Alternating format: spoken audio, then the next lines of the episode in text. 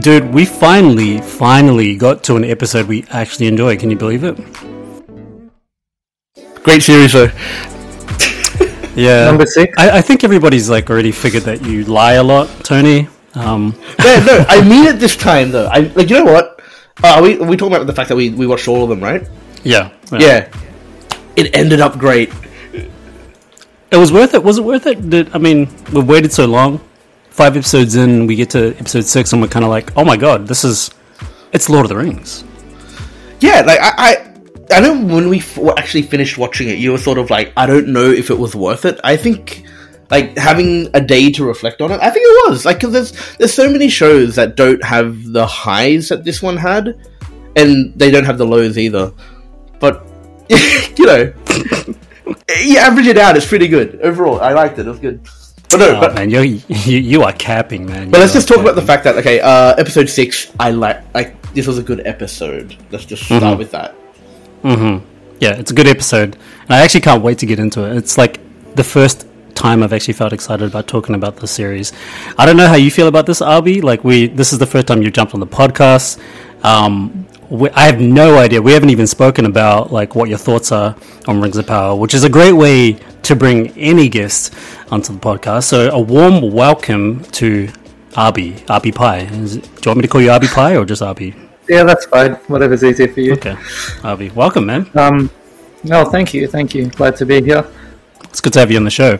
Um, what I guess I should just start with that. Is what is your impression of the entire show? Like, forget about episode six for a second. The entire show. Just give us like a brief impression on what you think of the show.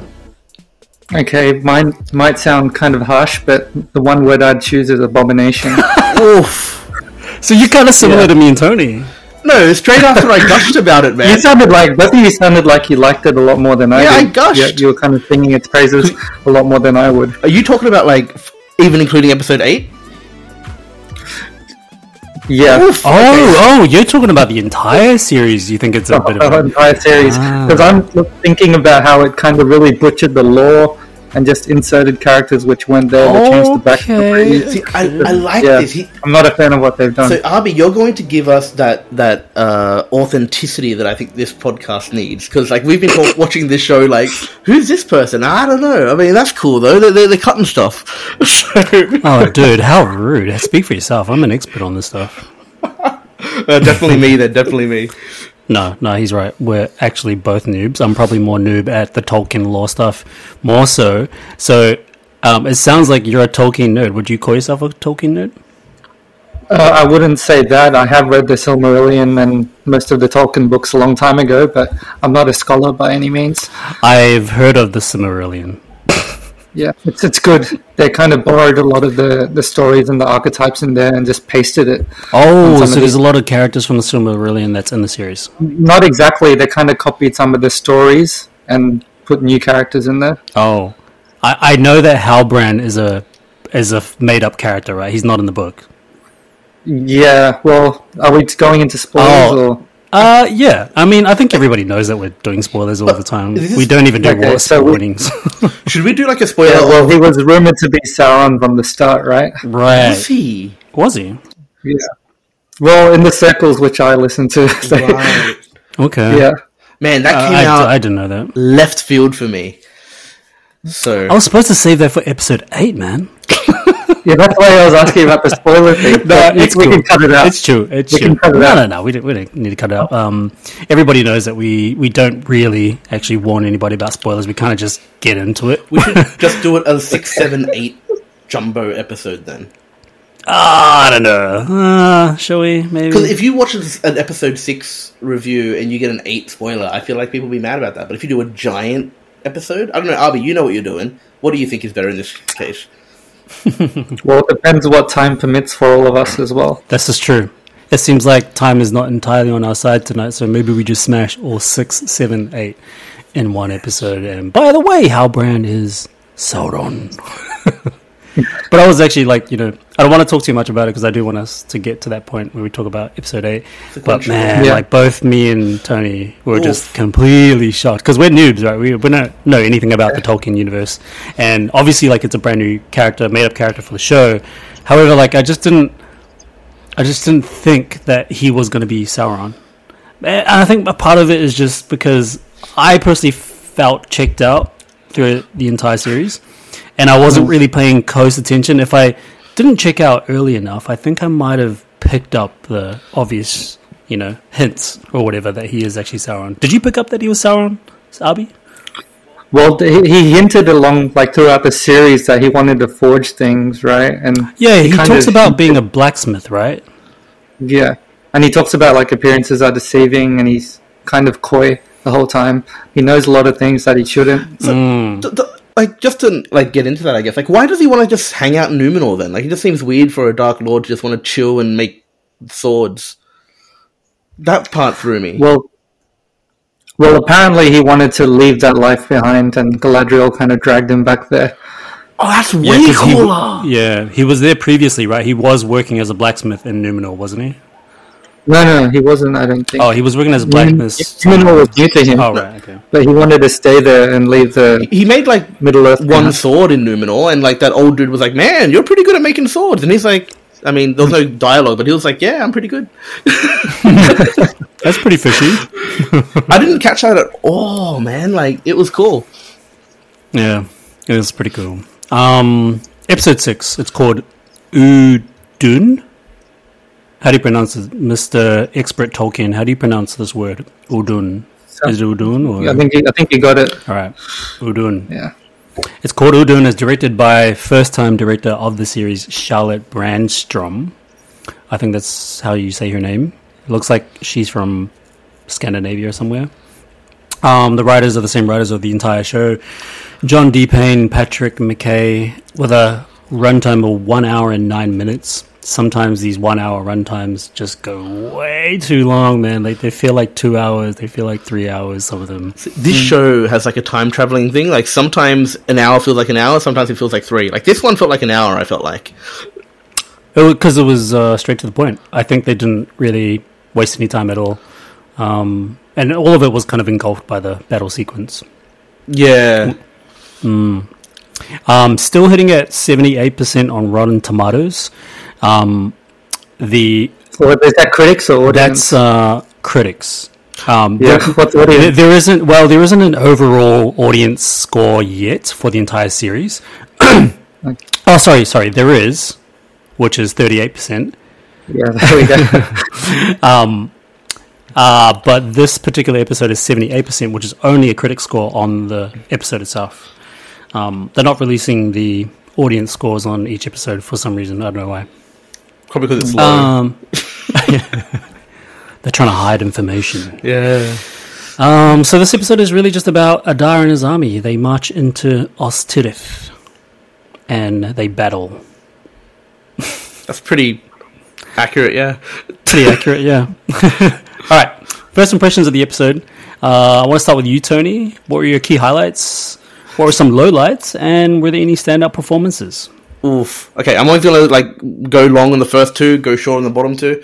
Um, like okay, yeah, I liked the episode, man. Like I, I'm pretty positive. Like so, I think the first five we were always like sort of trying to find things we liked about this show. You know, we're just sort of, uh, oh hey, Durin and and, and Elrond, they're funny. That's cool. Let's enjoy that. And it was kind of cool. Um, it's kind of funny in the sense that this episode was the first one that I really just liked end to end, and it makes me feel like an idiot because it's just a whole lot of action happening. Like there's no there's no dialogue, there's no nothing deep really. It's just all that kind of stuff. But I felt like um, it had a cool sort of like you know tactical element to it. Like you sort of saw that Arondir was really strategic. He had a really cool plan, and then you see that Adar has a really cool plan to beat that plan, and then he has an even cooler plan, and then like just everyone outsmarting each other. So it wasn't like the dumbest battle sequence ever. It felt kind of um. Have you seen the movie Thirteen Assassins? Japanese Oh, movie. the, I've seen the cover. Does, does that count? Yeah, yeah, yeah. Well, I mean, the entire, the entire premise of it is like this very, very undersized army trying to take on a much, much bigger army. Different ending, but um, it's just cool. All the little like sort of schemes and stuff they have, which I enjoy. So that that's highlights. Is that is that the Keanu Reeves one? No, it's not. What, what's the Keanu Reeves one that I'm thinking about? 47 Ronin. Ah. I haven't seen that. Is that good? No, I haven't seen it either. Um, lowlights for me. I don't think I had that many. Like I enjoyed the episode. It's just a lot of fighting. Um, it was to the point. I thought the ending was really cool, like the whole mountain blowing up. So yeah, I don't really have a whole lot of negatives. Performances, yeah, that's fine. You know, They're all the same. yeah. Uh, all right, Ahbi. I have quite the opposite opinion. I mean, it sounds like you have an, like the same opinion for every episode, but go ahead, tell us. yeah, basically. It just for me the battle seemed very contrived with like the way they tried to set up the traps. Um, like the tower was brought down by shooting one little rope. Like it just seems a bit too convenient. There were just a lot of Deus Ex machinas everywhere. Hmm. Yeah. That's true. That's true. It's, it's funny because I was looking at the battle before we recorded today. I was looking at the battle again. And I was like, okay, I guess it's not as enjoyable as we first watched it. You didn't But I have the a second time round. Well, no, no I, I- I still like it, but I don't think it had the same impact that it did when we first watched it. And this is, I I think the reason for that is because we've just been so disappointed by the whole series that we were just waiting for a battle sequence. And by the time the battle sequence came in, we're like, oh my gosh, a battle sequence! And, and I feel like we were kind of way more excited than we needed to be, maybe. So the thing, you know what I mean? The thing I liked about this was one, it was a battle sequence that was cool, but two, it was uh, people outsmarting each other like intelligently. This show Hmm. so far has been a lot of like dumb mistakes causing problems. Like someone just does something stupid, and then like You're oh just no, we're in about trouble. Harfoots, aren't you? No, but everyone, like, because everyone's just like making dumb mistakes all the time. And this was the first time where someone, like, Arondir had a pretty good plan and he got beaten by another pretty good plan. And I just kind of like that it's on purpose, I guess. Hmm. Like, you know, when, like, the kid's running from the orc, it's always like he's hiding in a well. That's pretty dumb. Or he stabbed himself with the sword for some reason. I don't know, it's just, it's just a whole lot of dumb stuff. Hmm. Yeah, I don't know. Yeah. I enjoyed it. For sure. Was there anything else? Uh, any low lights? I mean, I guess it's, it's like all low lights for you, eh, uh, Ahbi? Yeah, basically. Give us one highlight. any- yeah, surely you can dig deep. Is there one highlight? Like the costumes, maybe? Like, are you impressed by the costumes and the set design at least? Not some of the set designs and some of like the grand sprawling like landscapes. They did look- make that look really good, but a lot of the costumes also look very cheap and not worn in at all. Dude. they look like they're just costumes from a Halloween store or something. I was actually saying this to Tony that I think the worst costumes in the entire series is the Harfoots. The Harfoots look like they're actually going to Comic Con, but instead cosplay cosplayers cosplayers is that what you call them cosplayers if you're a person that does Yeah. cosplay yeah cosplayers look way better than the Harfoot you know what i mean? Like that's how terrible they look. Their wigs look awful. It looks just kind of like something they got from like you said a halloween store. Um not believable at all. And i don't believe this kind of little commune that they got going on. That seems a little bit um like a communist village or something. They, they seem very, very um, life-loathing. They didn't really seem to care about leaving like members of the tribe behind I know. I complain about that all the time. They there are awful, awful people. I think they're worse than the orcs. Hmm. Like the orcs wouldn't do that to each other. it's crazy. Yeah, the the orcs at least have loyalty to each other. At least from what we've seen demonstrated by Adar and you know his what does he call them? His kids or something? Yeah, his kids. children. he's so kind to them. Hmm. He's kind to them. I wish I You could can be tell- kind to evil people. You can, you can tell the show's trying to like interject a lot of like modern day real world politics into the show with how they're shaping all the characters. Yeah, yeah, yeah, yeah. I can totally see that. Um, well, as far as my key highlights go, I really enjoyed the battle sequence, but apparently the same time I watched it, I kind of realized, oh, maybe I didn't enjoy it that much. Um, or I just kind of overstate my opinion or something like that about the battle sequence. I, I, I did like, I like the energy.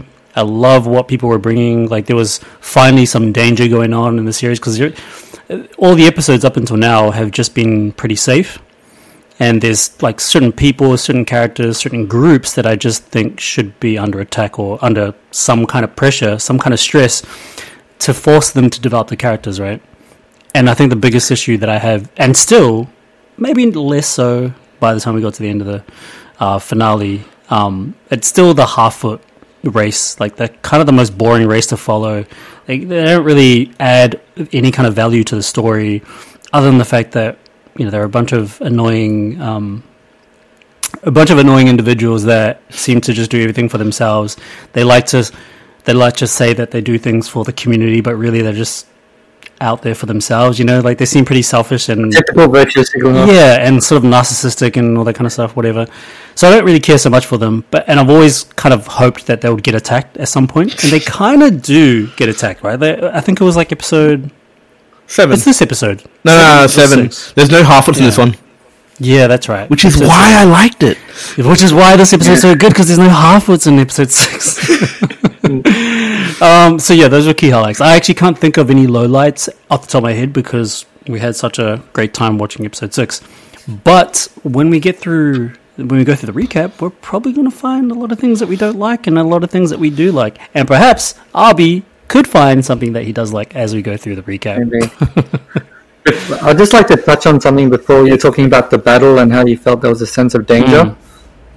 I would I would refute that with the Bronwyn getting shot twice and like her bleeding like a stuck pig and them only pulling one arrow out and forgetting about the But second those one. two? I didn't Oh yeah, two. that's right. Yeah, she got, she got shot twice, but they only took one arrow out. Oh yeah. And when they did, she was like bleeding profusely, mm. and somehow she Second one, fresh wound, man. So I feel like there's no sense of real stakes or danger. I actually show uh, didn't realize she had two arrows. Yeah, I, was I was so. Yeah. fixated on the one arrow that was pretty much like killing her.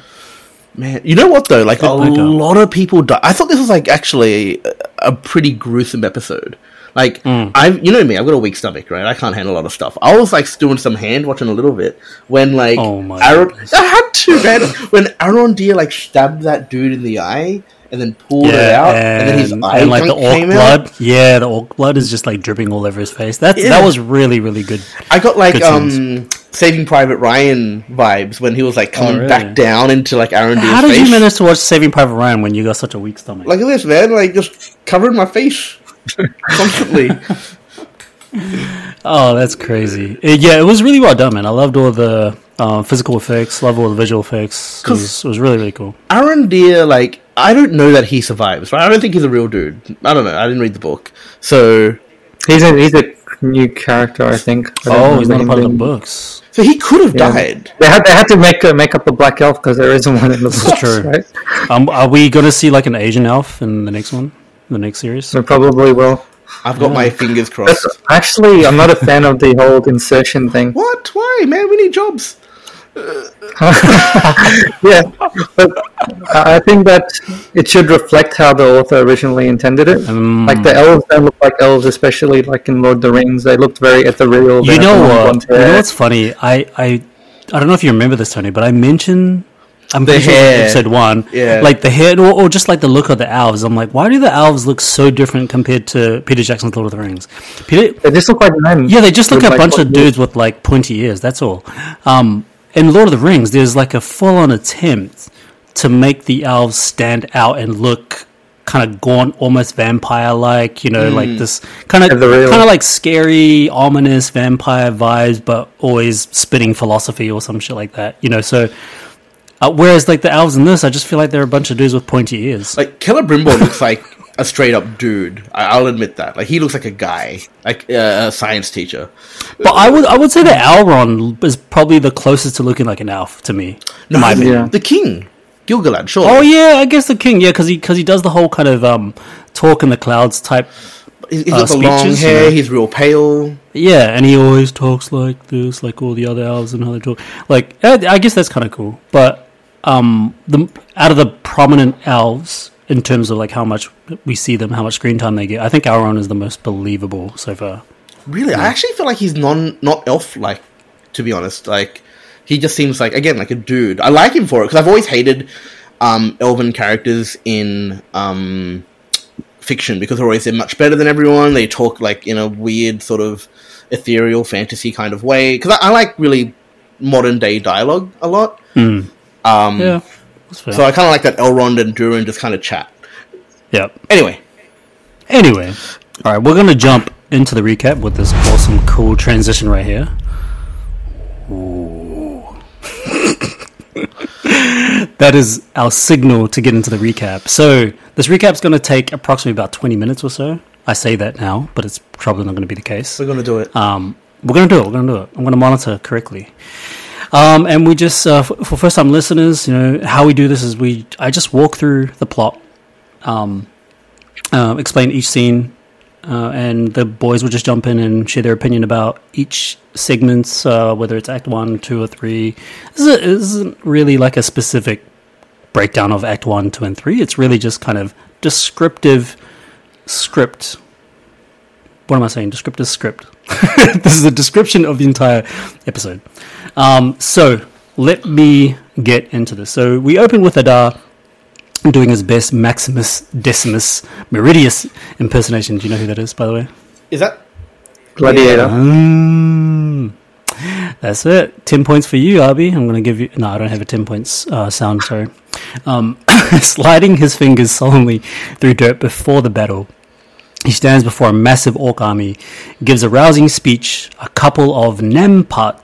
Oh, I want to ask you, what is Nempat? Nem, Nempat. That- uh, they they, they chant it and they don't actually explain what Nempat is. They're like I'm not Nempat, sure. Nempat, Nempat. I I don't, I like, don't actually know what a- Udun means. Like they say that too, right?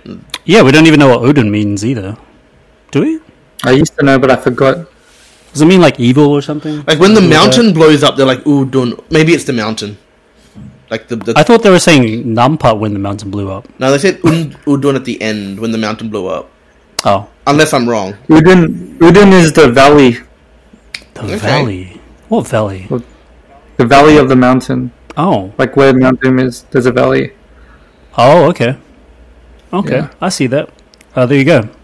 Valley. Uh, Chance and heads to the Ostirith Watchtower where Arondir, Bronwyn, Theo, and a ragtag collection of worthless Southlanders awaits. Very much Helm's Deep of them. uh, this didn't really give me Helm's Deep vibe, and if it was, it was kind of a little bit of a cheap Helm's Deep vibe. Because Nah, Helm's crap. Deep is like, come on, man, that's like one of the most iconic battle sequences of all time. I Would stand by the best battle sequence in the entire series. I, this my- one here, and, and No, no, no. Helm's Deep. Helm's Deep. Oh yeah, pff, dude, it's it's good. Better than It's Return good. of the King. It's a toss up between that and Pelennor Fields for me. Well, Return of yeah, this this is what I was going to say. I think I did mention it to you, eh, Tony. I think my favorite battle sequence is still in Return of the King. Um, whether it's the Pelennor Fields battle or the battle just no, actually, the Pelennor Fields battle is like way better than the final final battle because the final battle is more about like valor and road to victory, right? end of the gates, Yeah, right? yeah, yeah. The Pelennor Fields had the elephants. They had, They had the everything, dude. They had, like- they had everything. They had like freaking five races of They had the orcs Riders- whatever. Riders of Rohan. Riders of Rohan. Oh, dude, I'm getting chills now. Yeah. I'm a Helm's Well, Deep man. That's all I'm gonna say. No, Helm's Deep is dope. Like, these, Helm's Deep is good. It's got the it's got Grond, right? Mm. who? Grond. Wait, no, Grond was from Return of the King. The big battering ram. Oh, I don't know his No, name. no, the, there's a, there is a battering ram in Helm's Deep, and they also do like the he tosses the dwarf, and they start fighting. It was Yeah, fun times. and that's when Gandalf comes. At the end of the day, the yeah, end. when, when it's sunlight, he oh, when he's on the hill. Yeah. Um, Yeah. Oh my gosh. dude, that's like that's the c- ah. I, am kind of disappointed that you guys reminded me of that because now I'm going to get frustrated about this series. Hey, you don't want to compare to the original. You just want to accept them for two different stories. but it's hard to do that, right? It's like it's the Lord of the Rings. They literally call the series the Lord of the Rings semicolon Rings of Power.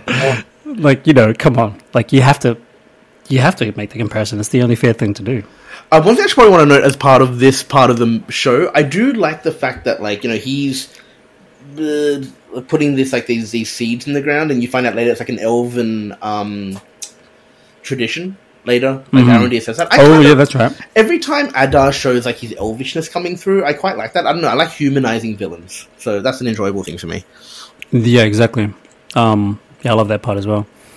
Except when the army arrives, they walk through the door and find nothing. No humans, no elves. That's because Arondir is hiding in a cre- in a crevice high above the orcs, waiting to spring a trap.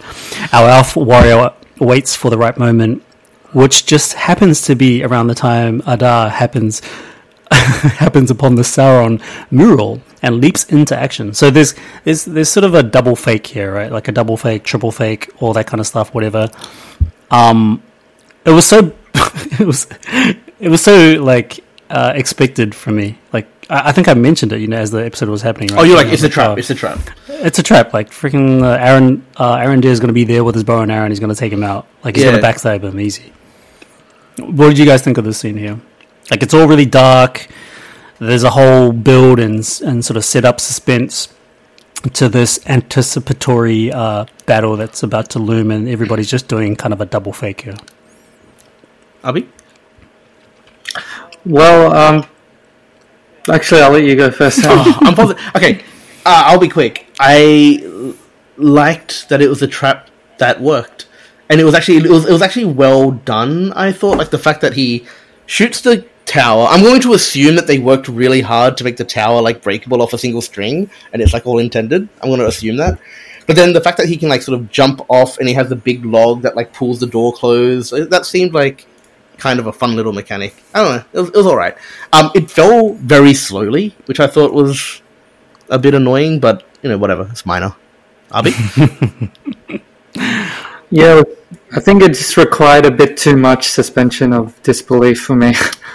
just the physics of it and the logistics of like taking down a tower, which is supposed to be for like security purposes, so easily. Yeah. it's a guard tower, right? It's supposed to be able to withstand like barrages. but if you could accept Exactly. a Death Star, right? Like, But I, I mean, I think this is why it feels kind of Helm's Deepy, right? Because there's this. It's more just an attempt of trying to remind you of the whole Helm's Deep situation. Where, what's the name of the dude that runs into Helm's Deep? The orc dude. Did you? oh, the. I don't know the. because they they chant his name right when they when he's running with the yeah, torch. I forgot his name. Yeah, that warrior like that kind of Usain Bolt orc, whatever. that Isn't runs he into like him. a suicide bomber orc? yeah, suicide Yeah. bomber. Yeah. Kamikaze. Kamikaze, yeah, yeah, and like that's the that's how they managed to penetrate um, Helm Deep, right? Whereas this, they just throw a bunch of arrows and they throw some fiery arrows and kind of pull it down. it's, it's pretty easy and pretty convenient, right, for the for the setup of the entire battle. Well, to be fair, he's the defender, so he can set things up every like you know perfectly for himself, right? In a way. Mm-hmm. But I understand what you're saying. Like a lot of things went perfectly. A tower goes entirely down off one string. Yeah. I get that being a little bit hard to believe. But for what it's worth, it's just much better than what they had in the previous episodes. So Oof. Yeah. I still stand by that. uh, he shoots a half dozen orcs and then uses a flaming arrow to pierce a device attached to the actual watchtower. Um, then he locks the gates and skedaddles as the structure falls and presumably kills the orcs, and Waldreg, or at least traps them for a spell. The Southlanders, including Bronwyn, watch the sequence of events from safety of their cozy village with a a few clicks down the road, she is suddenly the de facto leader of this clan and instructs everyone to calm the down to get to work. They must they must home alone their uh, town if they want to stay alive. So, what did you think of this speech that she does in front of the people? So I honestly forgot that a speech happened. all these speeches are actually like for one the speeches in the show are so draining they're so tiring and i'm sick of them like people standing there saying their kind of whatever virtuous speech trying to inspire people and it's like Where anything yeah i mean it's like anything from but it's inspiring like it's just so dumb and then when bronwyn does her little speech in front of the people i'm kind of like this is the most boring uninspirational speech ever dude And she's like a florist. What makes her qualified to lead people into battle? Dude, I hear florists are like you know pretty um pretty on high demand these days for war. Mm. I, I kind of it's funny that she actually mentions the fact that like you know I was not ready for this, but I am the leader, and I'm just thinking, why has no one questioned this? Like, why has no one put up a realistic bid to become leader? Because she's, she's a strong woman. Yeah, Yeah, but that's I mean that's just kind of the abs- absurdity of like the lack of care for the characters and developing them correctly because why why is she all of a sudden like the person to kind of help lead them into this battle that no one really wants to go to um, Realistically, though, actually, if I want to be devil's advocate for us, she is the first one to mur- murder an orc, and she tells them all about the problem, right? So it's actually oh yeah that was like episode like three or something. three or something yeah Yeah, she she might claim de facto leadership because she's got the head of an orc. She's done the coolest thing out of anyone. true Mm. Yeah, I can see that happen. Uh, we cut to the Numenorean ships and find Isildur happily performing stable duties. In fact, he just seems happy to be anywhere but Numenor. Who wouldn't? The town was a slog. He heads outside and bumps into the Belandriel. Oh, Belandriel. I've called her Belandriel now because she's bland. No. Man, we're pro- are we? There's, a few- there's Guy Ladriel. Guy Ladriel. I actually stole that that name, um, Blandriel, from a YouTuber. Oof. It was hilarious. I got Guy Ladriel from a YouTuber too. uh, who apparently plans to stay in her armor throughout the entire voyage. Quote, You have the look of your father, unquote, she says to the young man during a casual conversation. Isildur scoffs, quote, I was always told I look like my mom, unquote. Does he? We don't even know what his mom looks like. We don't know so what it his mom looks matter. like, but it's. I always found this kind of like this is like the the thing I hate about the dialogue in this show is the fact that it's just people disagreeing with each other all the time for no reason. yeah. They're trying to they're trying to build like tense dialogue sequences, but they just have no weight to them. But this was like kind of dumb. Like you know, I was always told I look like my mum. Like who, who cares? Like why would you even like in real? Why would, why is that even a part of the script? Yeah, like like I I wouldn't say that. Like if someone said you look like your dad, then I'd just be like, oh yeah, cool. You know, you know my dad. I don't know. Like it just seems weird. Yeah, and these guys don't even know each other from bar soap either, right? They just kind of know each other by second hand or third hand Yeah, knowledge. uh, she's like the commander of the army. He's just a stable guy. Like, why would he be a dick to her? It's weird. That's the other thing with Galadriel. So sorry to cut you off, but the whole commander of an army thing, she was never that in Tolkien's works. Yeah, Really? exactly right. Can she fight real well in Tolkien's works? No, she was she was more of a she relied on her like elven magic powers. She wasn't much of a combat person. oh, really? That's a big departure Yeah. because she cuts a lot of stuff. What? That's Yeah. a huge they had to- retcon to the character. Yeah, that's the point. They had to make her in charge of all the men. Had to make a, a guy Ladriel. Oh to make a my goodness! That's where Guy Ladriel comes from. I didn't actually get the joke, to be honest. It, when you because they're all Yeah. trying to sort of She's do the opposite to the whole kind of like anti-patriarchal type mentality type thing. Is that what they're doing? I mean, that's what most TV series that are is doing. what they're That's what like a lot of movies are doing. Yeah, everything's done She's- these days. she's kind of single-minded in her combat too. Like she, she's only really good at combat. Like she, she's a combat master at the expense of pretty much everything else, which is really weird. And, that, and that's probably why we acknowledge Hmm. that she seems so different to the Lord of the Rings character version of herself. And I just Yeah, assumed- see, I said this the entire time. Like when the series started, I was like, "How? How is it? Look, I, I know it's like what is it? Uh, RB's three hundred years before the Lord of the Rings. Like, what's the actual timeline? That's it's it's more like a couple of thousand. I think. okay, yeah. it's a lot. It can't be a thousand, right? Isildur doesn't live that long. Isildur doesn't live that long, right? Like, No, I, I, when, you're talking about the beginning of Lord of the Rings when he cuts the finger off. That's like a thousand, couple of like a thousand years before Frodo's. family. oh, okay. Oh, Yeah. Well, in that case, like it's cool that she goes through her combat phase, like in her teens, and then she gets into like sort of a matronly kind of phase later on. But but what I was saying to Tony, you're too nice, Tony. You're too nice. What I was saying to Tony um, in like episode one or two when we were reviewing it, I was saying like I I realize there's a big gap between now and the Lord of the Rings story, but how the hell does she end up being Cate Blanchett? Like, you know, what we're learning from her right now, it's like I cannot see how she becomes the Cate Blanchett that seems like she wouldn't really touch anything except the only kind of threat that she does is really when she turns into that scary ghost thing in front of Frodo. That's like the hmm. only kind of threatening action, not even warrior, but you know what I mean? Like, how hmm. do how do we get from whatever this lady's name is to Cate Blanchett? Like, there seems to be a whole departure. They there. completely changed Galadriel's character. Like completely. I understand why like Tolkien fans are so mad now because I was talking to one of the one of the girls at um King's Comics, and she's a huge Tolkien fan, and she hates the show. Right. she like despises the show. She said they've changed everything. Um, nothing makes sense. It's boring dialogue, and I was like, yeah, I agree with you. It's boring dialogue, but I but I can't I can't sort of understand entirely her criticism because I don't understand the books the way that she does, right?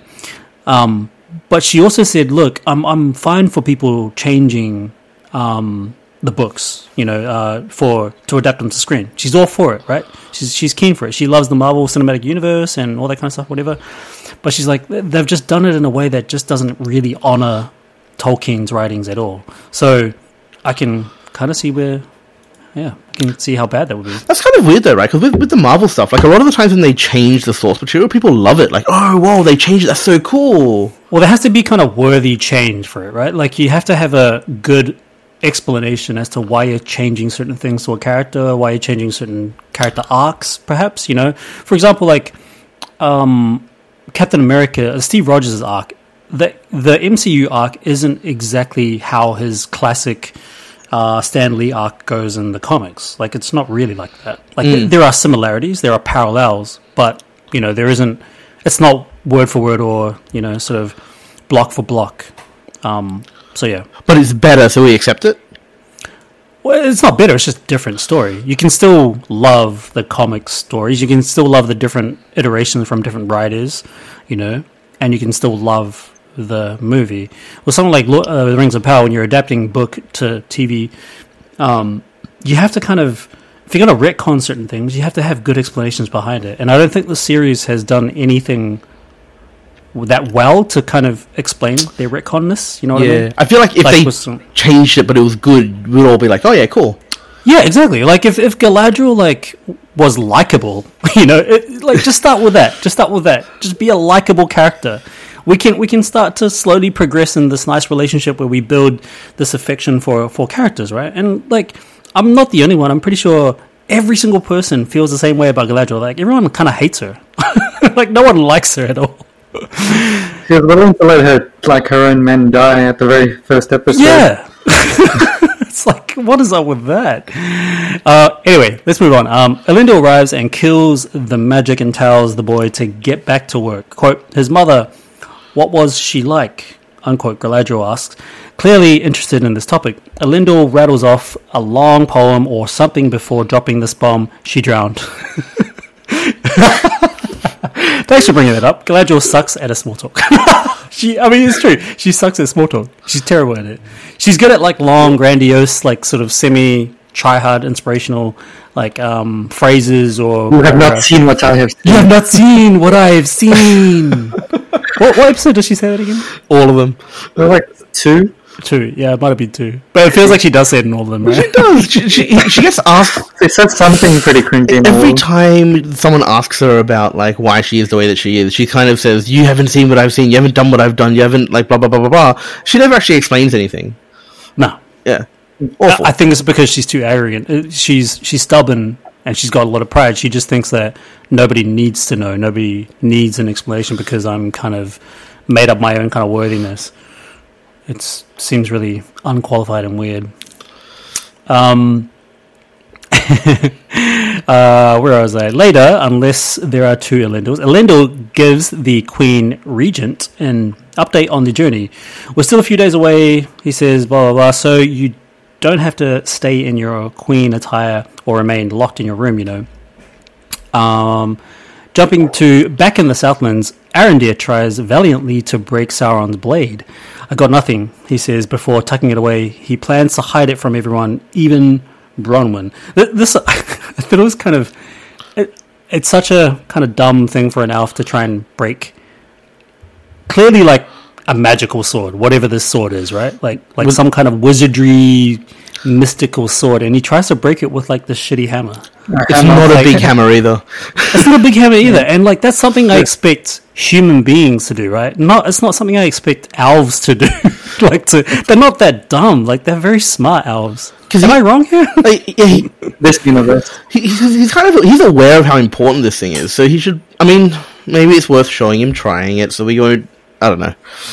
but at least have some something a bit more elegant than just picking up a random piece of like small. He should have done Hammer, like yeah. an elven spell and have it like go disastrously disastrously wrong. That would have been cool. Would have shown him be smart, shown him do a real try, and shown how powerful it was. Is there such thing as elven spells, Barbie? Actually, yeah, is there? There is- Oh yeah, there is. I believe guess. Yeah. Wait, do elves? I can't even remember. Do elves? Elvins? Do elves? Uh, do spells in the Lord of the Rings movies? I, don't, I don't know if that's spells per se, but they have magic. Yeah, they do that whole talk thing, right? Like, Oh, Arwen. You She know what I makes mean? the she makes the water. Arwen. Yeah, she makes the she water. makes she turns the water into a bunch of Yeah, um, stallions. yeah. Yeah. That's right. So they do have kind of. It's it's always hard. Like, what, what are the rules? You know, like what are the boundaries? Like, what do, like, what are the what are the boundaries for like wizard magic, ma- wizard magic, and like elven magic? Like, like you know, it's hard to know kind of who's stronger than the other. Yeah. Wizard, obviously, right? Surely.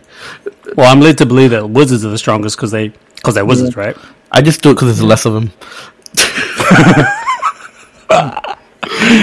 Um, Later, there's uh, there's one of these Robin Hood Prince of Thieves montages where a meager army prepares a battle against a greater foe. The fortify they fortify the town, listen to some rousing Arondir and Bronwyn speeches, and then go back to fortifying the town. Arondir and Bronwyn take a moment to do some heavy elf on human flirting. I can't even remember that part. It's when they kiss. I was like, yeah, finally. Oh yeah, that's right. They kiss. Yeah, the kiss that I didn't care for. Did you care for the kiss, Ahbi? Um, no, not really. I think I think we probably know that you just don't really care anything about what happens in this episode. they, they just they didn't develop it organically. You know, You're it right. just seems kind of out of nowhere. Forced, maybe. I didn't seem the chemistry. Uh, yeah. Although I'd say that this love story is far better than the shitty love story in Numenor. You know, bet- Yeah. between the, the s- is it the sun? It's the sun, right? yeah, the son, and, uh, and I guess technically the daughter.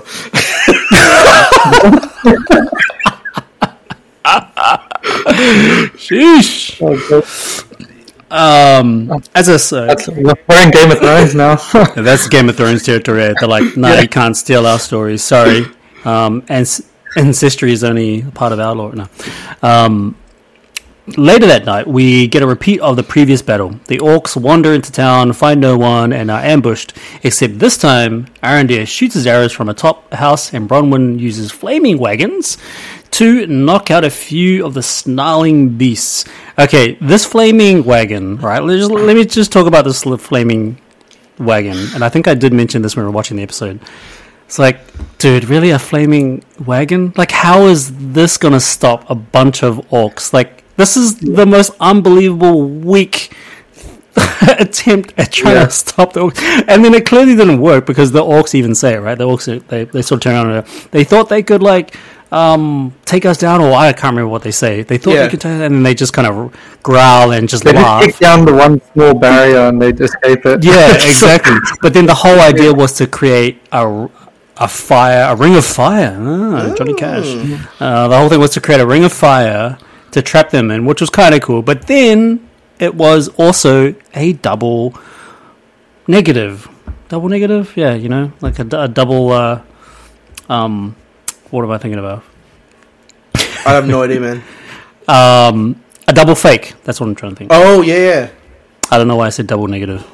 Almost seems like the same thing, but yeah, a double fake. It was a double fake on a double fake because they thought they, they were actually trapped, and then you know Aaron Aaron Darren his army or his makeshift army they were like yeah we trapped them but then really they didn't because it was actually humans it was humans from their own town and their own masks this is where i found, found it a little bit a bit more interesting now because they've outsmarted our kind of heroes of the story right Yeah, and I enjoyed that part of it. I like the fact I that Adar did a cool strategy that like even was like, oh wow, that's cool. That's a cool strategy to me. Mm-hmm. Yeah. I, found, I found that was pretty cool, and and I love how they reacted to all pretty much their friends, right? Like they knew every single person that they killed. Mm. they just realized that they killed their friend, they killed their family member, perhaps you know, or their girlfriend or their boyfriend, whatever it was. So I thought that was pretty cool. There was there was a little bit of kind of tension pulling there, and a little bit of sorrow. The unfortunate part, though, is that I I didn't. I feel like I should have cared more, you know, for the fact that they they're kind of you know mourning the people that they just killed intentionally killed. I feel like I should care a bit more, and the reason why I don't care is because I don't really care about these characters. Yeah, like it's hard for us to care when they don't care. Like when um, Bronwyn was pushing those flaming carts, she got that woman killed. Like oh yeah, she didn't even say her. I was like, what's up with there was that? no reaction or anything Yeah, from uh, yeah, Just like, exactly. all right. that's that's so true. I totally forgot Ellen about that. Potter. Yeah, Yeah, that was that was pretty sad. And that was weirdly not a two person job, right? Like being behind the wagon. yeah, she didn't need she didn't need to be there. I guess. Yeah. Yeah, it seemed pretty redundant. I don't know what was going on there. It was a gory episode though. A lot of people got like messed up, stabbed, arrowed. It was pretty gory. Oh, It actually looked like um, scenes from The Walking Dead, man. Like there was so much blood, so many, so many gashes, so many stab wounds and shit. Burnt people. It was Yeah. pretty crazy. I, I, Like- I mean, I don't normally like gore stuff, but I think from coming from the first five episodes, like just having something happen on screen was cool. It's almost like I mean, I'm probably being overly critical here. Maybe unnecessarily, I don't know, but I'm just going to say it anyway. It's like it seems like a huge jump to go from a show that's pretty being pretty vanilla and PG the entire time, and then we jump to this episode and it's like, what is this a new show? Actually, yeah. Imagine like you've got like kids, right? And you're like, oh hey, watch this Lord of the Rings with me. You know, this is great. and you're watching the first five episodes, and you're like, you know what, this is fun, Dad. Let's keep watching. And then, then boom, like eye gunk comes out. yeah, boom! It's like Halloween and freaking Saw or something. yeah, the eye gunk thing, man, with the arrow. Oh, that was hard. That was uh, that was intense. I loved it. I love the um, I, I love the effort, the commitment that they did with the blood and gore. It was really good. So one thing I should probably note, though, I guess, is the thing I enjoyed about the fact that they had um, a bunch of no-name characters is when um, when Adar goes into the house and he's like trying to like sort of um, you know do the hostage situation in order to get the sword. The fact that like every three seconds he's just stabbing someone, I think that made it. Like, because I always get upset about hostage takers who just like aren't doing any stabbing at all. Sure, yeah. Yeah, but he's like he's doing his job, man. He's doing a ton of stabbing, and they're all nameless characters, so he can do that. Hmm. That's true. That's a good point. Um, so finally, Adar gets Sauron's sword. Wait, did I just skip a whole bunch of stuff? I think I skipped. Yeah, you Ah, did. that's fine. But we should finally, finally, Adar gets uh, Sauron's sword before his group can do some wild orcs celebrating. Galadriel's army somehow arrives in the nick of time. Also, it's morning outside. I'm so confused. the ensuing battle is brutal as hell. Our Alf Gal does some nifty horse stunts and slices through orcs like they were battle droids. Okay, okay, okay. So as as cool as that battle might have been and enjoyable for for us, I think the the whole the horse. What do you call a horse army? What what, what do you call a bunch of horses cavalry, riding to? like cavalry? li- literally a cavalry. Yeah, Yeah, I mean cavalry is kind of what you use interchangeably, but there's kind of a word I'm thinking about. There's there's a term that they use for a bunch of horses riding in the same direction. I can't remember what it is, but um, anyway, that whole scene, man, that establishing shot, that is one of my favorite shots of the entire series. really. Wait, Yeah, better than the horse chase, which I know you loved. Yeah, can't can't beat that horse chase. The slow mo one, yeah, Yeah, yeah, yeah. Can't, can't, can't beat that one with the creepy smiling. Uh, No, not that one. I'm talking about the one in this episode. The one where he's. Oh no no no! Yeah, you're right. You're right. I thought you were just giving me shit about that. Um, Nah, I'm talking about the one where she's scene. actually chasing him. You, you're a fan of Oh that one, yeah, yeah, thought. I was a fan of that. Yeah, that's actually at the end of this sequence, right? yeah. Um, Is this when the Halbrand somehow ends up in the opposite direction and trips over? yes. Okay, you know what's crazy? that makes no sense to me now that you Yeah. mention that. How did he get ahead of him when like he started He's doing magic. Honest, I, dude, he's Sauron, man. Don't question it. Um, I actually think it's a. I think the series has made like a few filming mistakes because I've noticed a, a few like in episode two and three that made some filming mistakes. I didn't really sort of care too much, but it seems like the mistakes are getting a little bit more obvious now. It's also like the um, um, uh, I think it's Isildur or Elendil. I no, it's Isildur. Like he kind of appears in two locations at the same time. Like at the beginning of this episode, I'm like, what? How did you? How were you there? Like he was on the ship before, and now you're here. Oh, and he was like on the top with the queen, and the queen's like, "Go," and he just runs Yeah. by himself, and I'm like, "Why are you getting special?" Yeah, that didn't make sense. That's we're weird. Gonna, we're gonna hold back this one guy, not put him as Yeah. part of the army, but also not include him as part of the second army. He's Yeah. just gonna be in between. I was like, I don't get It's that. kind of weird. Yeah, I didn't really understand that. But yeah, I, I think I think the show is just making some mistakes and they're just not flagging it early enough. Multi-billion dollar TV series, by the way. Actually, Ahbi, you probably know this. I want to ask a question here. So you know when um, uh, Adar is like, "Oh, Sauron, I, I killed him. I, I stabbed him," and we kind of assume Yeah. that he's lying, but Halbrand is legitimately pissed with Adar. So is there any backstory that you're aware of there? Because they don't explain that very well.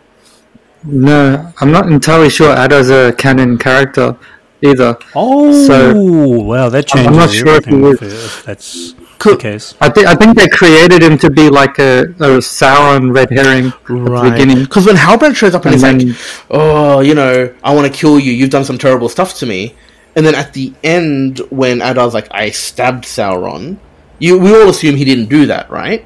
But for Halbrand, who is Sauron, to be so angry, Well, we know that he didn't do that. how do we know that he? Oh, because he's not dead. But maybe he revived or something. He Yeah. some magical revival stuff. But why is he so angry at Adar? He must have done something to him. Mm. He's pissed at Yeah. Adar. Mm. Yeah, I mean, when I think about the end of episode eight, um, it kind of confirms the fact what I was saying before, Tony. When we were watching episode seven, I think it was. Mm. I said, "Oh, sorry, not episode seven. I think we spoke about it after episode eight. That I'm pretty sure this Adar character completely hates Sauron and wants to take Sauron down and have his own kind of reign as the evil ruler." I think they were both competing. I think they were both like underlings of uh, Melkor or Morgoth, Morgoth, who was like the main big bad before Sauron. So I think they were both kind of his uh, Right, disciples. so like equal level, were not competing. equal level. not like this. and that's yeah. what I was thinking. That's why I mentioned it, Tony. That's why I was thinking, like, you know, maybe they were both kind of, you know, the Luke Skywalker. No, sorry, not Luke Skywalker. That maybe they were both the Anakin of. Yeah, and I remember Dark Lord, right? I talked you down when you said that because I thought, like, why would he do the volcano if the volcano calls Sauron? But that's actually Yeah. not true. The volcano and Sauron have nothing to do with each other. The volcano No. Just tears up the ground, which is The volcano was just a uh, expression of like having his own kind of domain. yeah, right? that's, that's on brand for him. and so maybe it turns out the fact that Sauron is just he sees that the that the volcano has been created. Now I'm going to find a way to take over it or something like that. It wasn't the volcano purposely It ignited was, yeah. from the trap. So that looks like it was predetermined. It was pre. Um, what's the word I'm looking for? Like set up, Yeah. right? Premeditated. The whole Premeditated, thing, Yeah, yeah, yeah. Like thousands of years in advance. The whole Yep. system. Yep. So- But that all came from Adar, and but because he sends uh, Waldreg to to initiate the volcano thing, yeah. um, and so I think Sauron has kind of known But- exactly what's going on, and then he But it makes you wonder why the humans, when they built the city, allowed for that kind of self-destructive mechanism. yeah, I mean, uh, like we, I guess we don't know the history behind that whole mural, whatever it is, right? Like we don't know how long that thing has been there for. We don't know like what. By the way, how could how ridiculously convenient was it that um, was it Arondir just happened to just pull the little thing aside, which showed the mural, like just when they were trying to figure out what to do with the Oh, sword. here it is. Like, the- to be fair, right wait, there. if we Look, it's here. if I try and take the side of the show, like the Tower of Ostirith is where they've based themselves for like fifty years, right? Yeah. So presumably, you could assume that he's he's seen that that part of the world a fair few times. I'm trying to Yeah. defend it. I don't know. Yeah, yeah, maybe you're right. I don't know. I, I don't want to like intellectualize it too much. I don't care that much about it, but um, however, uh, where was I? The ensuing battle. Uh, okay, somehow Halbrand gets ahead of Adar, then uses a spear to trip the poor guy's horse. And I, was, I remember I made a comment. I was like, "Why, why, why attack the horse, dude? Why don't you just spare the dude?" Because they need to Just- have the, the moral quandary of They wanted him alive. Of course, I I know there needs to be a bit more ginger, you know. But it's cool because when they have the conversation in the barn, skipping ahead a little Mm. bit, like I do like the fact that you know we are the Uruk, and that's Yep. a cool throwback to the other show. Is it? What other show? The movie, you mean? Sorry, The Yeah, the Uruk-hai, Uruk-hai, yeah, yeah. Uruk-hai Is that what he was trying to say? The Uruk-hai? Yeah, like that's what he is. He's an Uruk-hai, but I thought I heard Uruk. yeah, I mean, I I see Uruk. Is he well. actually is he actually meaning Uruk-hai? I thought Because in Lord of the in, Lord- in Lord of the Rings, he they pronounce it as Uruk-hai. but I think it's like it's, So maybe that's like a subtype yeah, of there's two Uruk. words right with, a, oh, with a Uruk-hai. hyphen in between them. Yeah, in the Lord of the Rings. Whereas in the series, and it's also in the subtitles, it says Uruk, and I'm pretty sure he pronounces it like Orduk, which is like, you know, he has a hard stop on the K. Oh, Probably. I, I assume that like Uruk and Uruk-hai are like sort of descendants of each other or something. Yeah, That's just my maybe. assumption. Maybe. Ahbi, you know Tough. better than I do. No, I'm just swinging. Um, nearby, Isildur commends his powers on a job. Oh wait, I just completely skipped. We should skip. Galadriel stops. Um, Galadriel stops Halbrand mid thrust. One cannot satisfy thirst by drinking seawater. She says because she's a poet. Um, They all are. Nearby, nearby, Isildur commends his powers on a job well done. Wicked cool. Our young man says, high fiving Valandil. War is awesome. Ontamo, I don't think they actually say that, by the way. Sorry, it's just a bunch of quotes.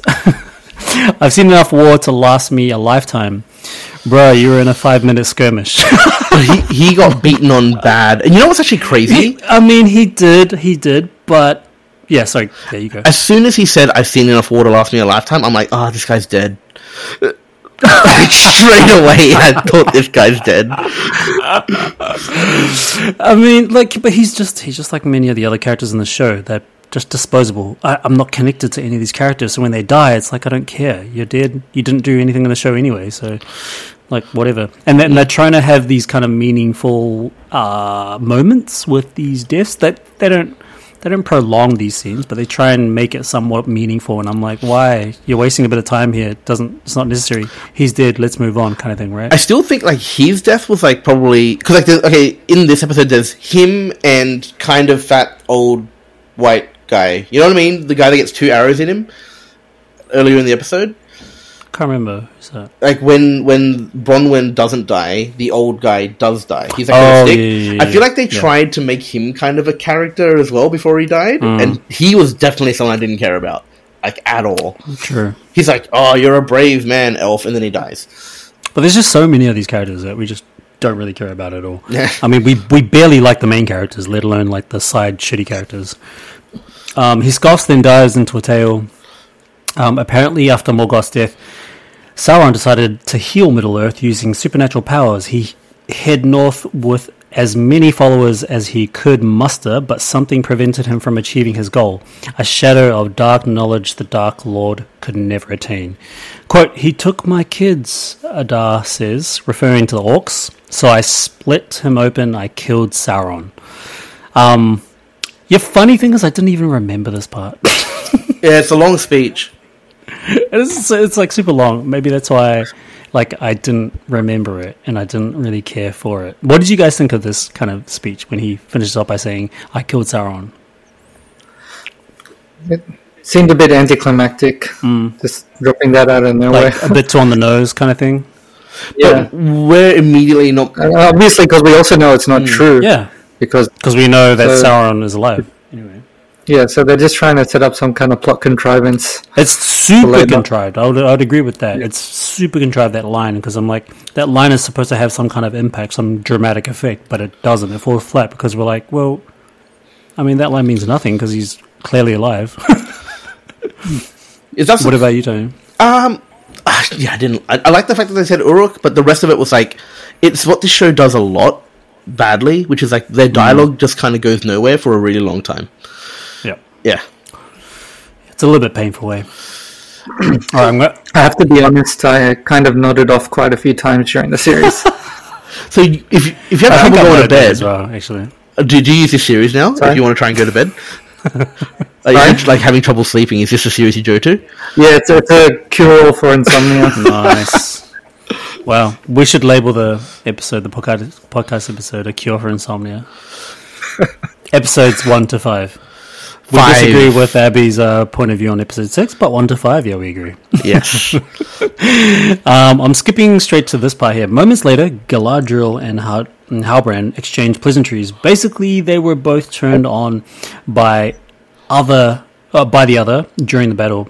Before they can dig deeper, as it were, a rider arrives and orders them to return to the Queen to provide an update. Nearby, Bronwyn, who magically recovered from ghostly wounds sustained mere hours earlier, which is true. I mean, the recovery process for a lot of these people in the show is pretty quick. Oh yeah, there's a guy with no legs. He's just hobbling around after. Like, this guy with the nose, he's got legs in the next scene, dude. Like, how? How? How is this even possible? Um, well, I got someone who can help you, unquote, the Queen replies, nodding to Halbrand. Bronwyn sees the belligerent um, warrior and eyes the symbol on his necklace. Are you the king who was who was promised? Now, this is, I guess, the first hint, right? that, um, that I guess Halbrand is not really the way, like, who he kind of makes himself to be. Why- why is that? Why is this a hint? Huh? Well, the question, you know, are you the king who was promised? And then, you know, they, they kind of do this whole, like, the whole village goes, oh, the king is here, and blah, blah, blah. And I'm like, ah. Well, this is Okay. ki- actually Albert. You go. Oh, sorry, I was going to say, have you noticed how many like copy paste they've done from Lord of the Rings into this?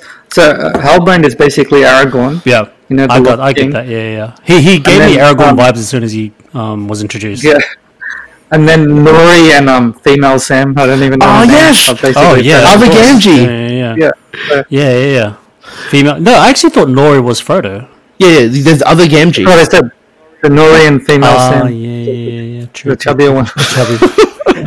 yeah, and Samwise Gamgee is chubby too. It's it's funny. Yeah. But you know what pisses me off about this, and like I think this pisses me off about the original too. So I guess like everyone's gonna hate me. I know there's no birth certificates in the Lord of the Rings world, but everyone just gets by on just claiming On shit. word. Yeah, like I am Aragorn, I mean- son of Arathorn, and it's like, oh shit, you're you're Arathorn's son. Like, Whoa, you must be the king. there's no way to back that up. you know what I mean? Like, I don't understand. And this one is like, he's got a thing, and he's Hmm. clearly like he identifies the problem with this process when he says, "I stole it off a dead guy." Like, sure, Hmm. He actually, yeah, he, he never lied, right? He Yeah. never lied the entire time. Yeah, he basically he told the truth. But like realistically, even if he wasn't Sauron, he could just be a guy, takes it off a dead body. Are you the king that was promised? Yeah, I am. And he's the king. No one questioned that. I found that strange. Like, not Well, I- strange. I think what I liked, uh, like the first time that we learn about him being potentially the king or whatever, right? Like in what episode do we meet him in? Episode four. yeah, Halbrand. Uh, I think it's like it's episode two. four, right? No, it's two. We meet him. Oh, No, we met him pretty Oh, early. Yeah, because he he rescued Galadriel from Yeah. that fool's errand into the Yeah, the ocean. most boring like dialogue of my entire life. I I actually slept in that whole thing. but um, like he he makes an attempt to like deny that he could be any potential king, right? Like, Yeah. um, in episode two, episode three. Well, Ahbi gave us Yeah. a bit of insight into like he actually didn't want to do it anymore. He wanted to just be a normal Hmm. guy, and I actually kind of like that backstory. Like that mm, Yeah. gives reason why he's on the boat. That gives reason why he wants to stay in Numenor, and it kind of makes it a really cool thing where like Galadriel, in trying to kill Sauron, is Hmm. the one who kind of makes Sauron, which is that's a fun little uh, coincidence. I like that. yeah, Poetic yeah. justice. Yeah. Halbrand um, eyes Galadriel, who gives him, ah, you better not screw this up kind of look. I am, he says, nah, he's got to be Sauron. All 20 Sauron. I mean, yeah. So who, I, I, I honestly wasn't thinking that at the time. Um, yeah, the fact that when he says, I am the king, he just kind of like claims that he is the king. He just confirms what everybody's kind of saying. And yeah. Like when he was murdering orcs and hating Adar, I was like, okay, this guy's good. Like they, they turned me. Hmm. Like I thought he was a good guy. Never, I never, to be fair, I never heard anyone say he was Sauron, so that never thought crossed my mind. But I thought he was going to turn into like a Nazgul or something. Nazgul. That's Man, I, I wish we get Nazguls in um, season two. That would be cool. That'd yeah. be good. Uh, I think they're setting it up yeah, because now, the, now the, the elves have their three rings. yeah. The dwarves are supposed to get seven, and the men are supposed to get nine. Does, so does Celebrimbor make all of be them, or does Sorry? Celebrimbor make all of the rings, or does he just make the elf ones? I think he just made the elf Okay. ones. Oh, okay. Actually, and according to the law, I thought he made them one ring as well. No, Sauron made the one Yeah, ring. Sauron- No, made the apparently, I looked into this. Sauron tricks Celebrimbor into making the One Ring, but Yeah, that could be true as well. but Celebrimbor I is the one I who thought- makes thought- it. But Yeah. Sauron makes him do it. I thought they Yeah. um they me- That, that sounds familiar. hmm. I thought they mentioned in the Lord of the Rings trilogy, like in the movies at least, that Sauron made the One Ring to rule them all. Or, or Yeah, for, for all of them were deceived. Remember that line. Yeah, from Galadriel? Yeah. so yeah. See, Sauron I didn't know about tricked this because I played the video game. In the video game, Celebrimbor is is making it, but Sauron is the one who like. Like at- in in that uh, game, Sauron's like a normal looking Is it Shadow of War and Shadow of Mordor, yeah. Like Yeah, yeah. Uh, Sauron looks like a normal dude, looks like a normal elf, and they're just like working hand in hand, and they're, they're happy with each other. And then he kind of like secretly makes it bow to him instead. Hmm. I remember this is uh, how Tony spoiled it for me, like who Celebrimbor is. No. I didn't care that much. Um, so Galadriel gives Sauron's blade, confiscated from Adar, back to Arondir. The elf then heads off to speak with Theo. The young man reveals that he felt immense strength with the sword in his hands and felt its absence, kind of like a certain ring thing type thing. Uh, then let us be rid of it, Arondir says, once and for all. uh, how? Uh, give it to Numenor. Uh, um, Arondir hands the blade um, wrapped in a cloth to Theo. The young man quickly unwraps the weapon and Gus, it's gone. We cut to the watchtower where Waldreg uses the blade to quite literally open the floodgates of Mordor. Water spills through the tunnels created by Adar's army. Geysers erupt. The ground shakes. Galadriel and Co. can only watch as the liquid rushes to a lonely mountain nearby and stokes the lava inside, producing a massive volcanic eruption that proceeds to destroy everything in sight. As everyone rushes for cover, Galadriel steps in front of the wall of ash and shuts her eyes. By the way, I still stand by what I said before, Tony. I reckon. I'm pretty sure it was fire coming towards her with ash. I don't think it was just it. It didn't just look like ash. I was like, dude, that's like a whole It's called the yeah. Sorry, it's called the pyroclastic flow. So it's it's ash, it's gas, it's fire, it's Oh, lava, it's okay. everything. We have a bit and of it can travel uh, up to like we have a bit of a meteorologist here. Someone Is knows it- is his that what you are? volcanoes. so No, but it, the thing is, it, it can travel up to like 400 k's an hour, and it literally destroys everything in its path. Wow. There's no way anyone could have survived not that. Galadriel. Ah, but Galadriel's like the best of them all, right? yeah, she's better than everyone. She's got plot armor. It's crazy, man. Like she stands there, and I'm like, dude, there's a fireball coming towards you. There's No way you're gonna survive this. But we know you survive, so But realistically, yes, everyone survives though. Like, isn't that kind of funny? Yeah, all the main everyone characters. does. All the main characters do. Um, on Tanamo, he dies. Did he die in Impact? I guess 'cause Nah, he can- he dies from the, the house falling on him, doesn't he? What? I thought he died. I thought we find out that he dies in the next episode when it's all orange and red. Yeah, yeah, but like, um, like But he, yeah, it was, he fell. The thing the fell thing on fell on both of them. Big guy didn't die. Yeah. Ontamo's dead. Right. And the Isildur was with them, right? Yeah, Well, nearby. Oh yeah, they couldn't find. He's nearby, but they can't find him. Um, No, because he, he he rescues like he's trying to like hold up the, the door or something to get some other people out, and then he dies Hmm. um, from that house. Wow. And that is the end of the recap for episode six. We took Um, double the time. We took double the time. Maybe we should continue. Do you guys want to do episode seven? Huh? Huh? Huh? huh? I want to knock it all out today, to be honest, but I think we got to Yeah. be we got to be quicker. We're gonna be quicker. Yeah. Do you reckon the, the number eight as well? Because we've already kind of spoiled it. We should. like if we have eight in a different episode, it would be weird. Yeah, yeah, for sure. We'll, we'll, we'll keep it all condensed here, and I'll just kind of, you know, label it as Yeah, uh, a nice little label that says episode six, seven, and eight. Ta-da! Boom. Boom! Um, just a quick rating for episode six. For for me, I gave it a eight out of ten, or eight. point- Sorry, eight point five out of ten. Tony? Ooh. No, no, we should go to Ahbi first, so we can go like a, a Ah. shit sandwich. You know what I mean? No, no, sh- yeah, shit sandwich. Ahbi, surely, surely, there's a four at least lingering there.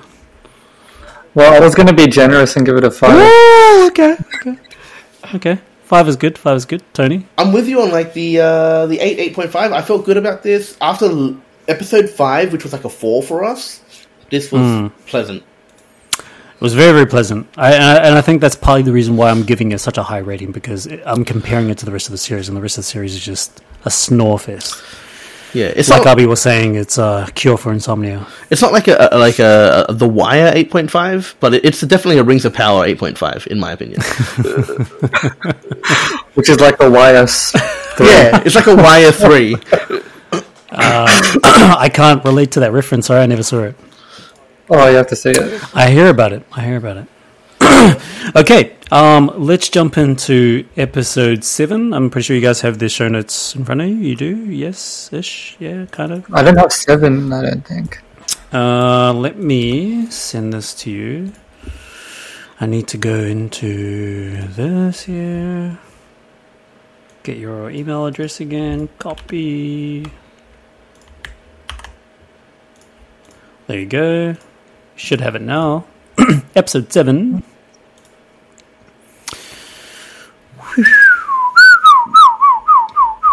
Cool, cool.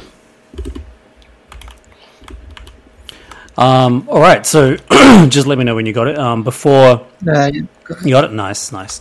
So this episode is called The Eye, and my biggest criticism of this episode, I'm gonna straight right off the bat, is that we didn't even see the eye. Do you remember true. that, Tony? Yeah. I was like, dude, why is the episode called The Eye? Like, we didn't even get to see the eye. I get it. The eye is uh, being formed, the volcano, the like Mordor, blah blah blah. Uh, you I wanted to that, call the episode Mordor, didn't you? Yeah, I was like, I mean, it seems more fitting to call it Mordor than the Eye. Like, I mean, you know, have some kind of relativity, well, not relativity, but you know, have some kind of relation to the title of the episode. And I think that's what they do with a lot of these episodes. They they call it a thing, and it's got like nothing to do with the actual episode. It's like um, Udun. Yeah. Um, you know, it's called Udun, and I guess that means something to people that really know elven language. but it's like, what does that got to do with the episode? Really? Realistically, I've never cared about the names of TV show episodes until Yeah. doing this podcast. So I don't know why I made it a thing. I, I think it's just because like there are some episodes where it's the title has some some thematic, um, you know, some some some kind of theme to do with that title, you know, within the episode, and I think that's why I brought it up. I was like, oh, cool, the eye. We're gonna get to see the eye, and all we see is just fog, like red and orange fog. which I thought was actually kind of cool. Kind of cool, kind of cool. Um, so we're back with the same director, Charlotte Brändström. Uh, this episode is one hour and twelve minutes, so a little bit longer than the previous one. And um, we're actually just going to get straight into the recap for this one, right? So we start off with Galadriel. She awakens covered in ash and red lightning. The world around her burns. That flaming horse from Avatar runs by. No, I'm kidding. There's no Avatar horse. I actually didn't know there was a flaming horse in Avatar.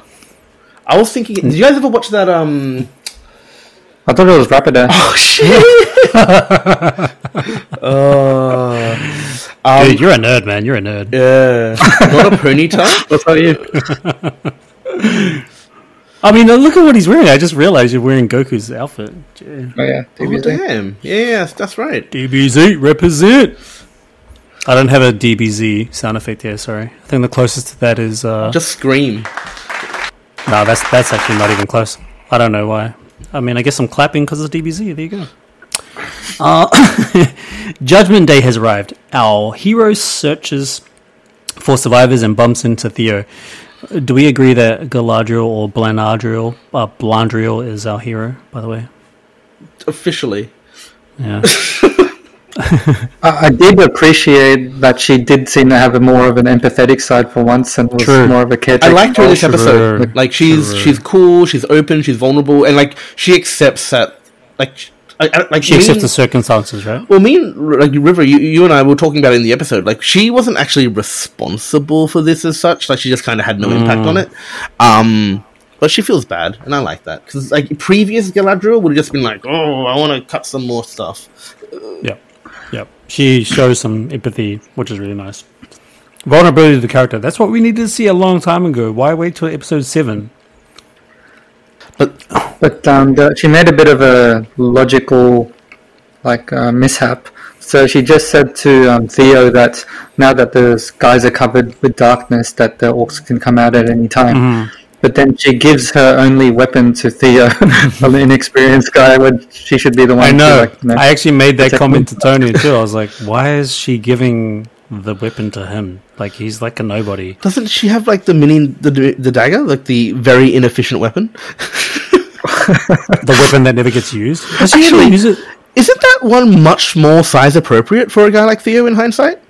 True. But then it would ruin it would ruin like its whole purpose in episode eight. It's way more expensive. like I, I can see why she wouldn't want to do it. It's probably got stats. Yeah, it's like Elven Steel. Yeah. I mean Elven Gold. and Theo's Silver. getting attacked by orcs, and the only thing that she can give to him is the dagger, and she's like, "Oh, I don't know, maybe just use your fist, just strangle him, dude. You're alright." Um, uh, nearby, a dude burns like Anakin Skywalker, but nobody pays him att- much attention. Um, what is that dude again? He's a guy that's like burning. I don't think he's got a name, right? Just a rando. No. Yeah. A lot of dead funny. randos in this episode. A lot of dead randos, a lot of dead bodies. Isildur, Isildur sifts through the wreckage and finds his friends Valandil and Altanamor trapped under a burning log. After Bruce Wayning the debris, the former slides out, while the others, well, the other decides he's seen enough fire in his lifetime and dies. See you later, Altanamo. Thank you for coming to the show. Yeah, well, we talked about What it. is that name, by the way? Ontanamo. Um, Ontamo. Guantanamo Bay. Yeah, I know. That's the first thing I thought about when, when they said Ontanamo. Ontamo. I was like, what is that? Are they trying to say they were inspired by like, Guantanamo Bay or something? That was weird. Because that's not a that's not like a Lord of the Rings name, is it? Surely. They can just make up names now. Yeah. There's nothing Like, you know, outside. you- They already have. You got these cool names like Valandil and Arondir, and then you have Ontamo. So he's the loser name for the loser kid. the loser name for the loser kid. The kid that gets bullied. Elsewhere, Queen Regent saves one of those token movie mothers who inexplicably cowers inside a burning home with her children so that such a scene can happen before the structure collapses, tapping, sorry, trapping Isildur inside, I think. So I think the only thing I kind of want to say about this whole scene, um, and this is kind of funny for me because I usually don't care about this kind of stuff, but you mentioned this when we were watching it. I thought it was cool the way everything looks kind of nuclear fallouty. Like it's like it's hazy, it's burny, it's grey. That was beautiful. I think this is some of the best photography they've done in the whole series. yeah, I just liked it. Ahbi, was That's that cool. was that accurate? Because I know you're a meteorologist. No, it looked good. Like some some places, the show really shows like good use of its budget, Mm. but other times it doesn't. It's like you have sixty million dollars. Like, what is this like amateur crap you think? Yeah, there are so many scenes that actually look super amateur. I'm like, where's the budget gone? Like, why, wh- why does the cinematography just look really cheap here? Whereas, like in this in this opening scene, even some of the night sequences, they look really well shot, really well lit, good use of budget. But especially like this orange haze thing, it it really feels like they're in whatever uh, a tragedy would be with volcanic eruption and all that kind of stuff, right? Like, it actually, re- I was saying to Tony, it reminded me of um, the bushfires here in Sydney, you know, a couple of years ago. Yeah. Like, that's what it looked like in amongst these towns. It was just like red haze everywhere and stuff. No volcanoes, but I guess like bushfires is as close as to volcanoes we're going to get. But yeah, I think this scene, this orange haze stuff, looks really, really good. Yeah. You're going to say something? No, I was, I was going to jump ahead. So Ah, okay, okay, okay. We cut to Harfoots. Okay, let's skip the Harfoots.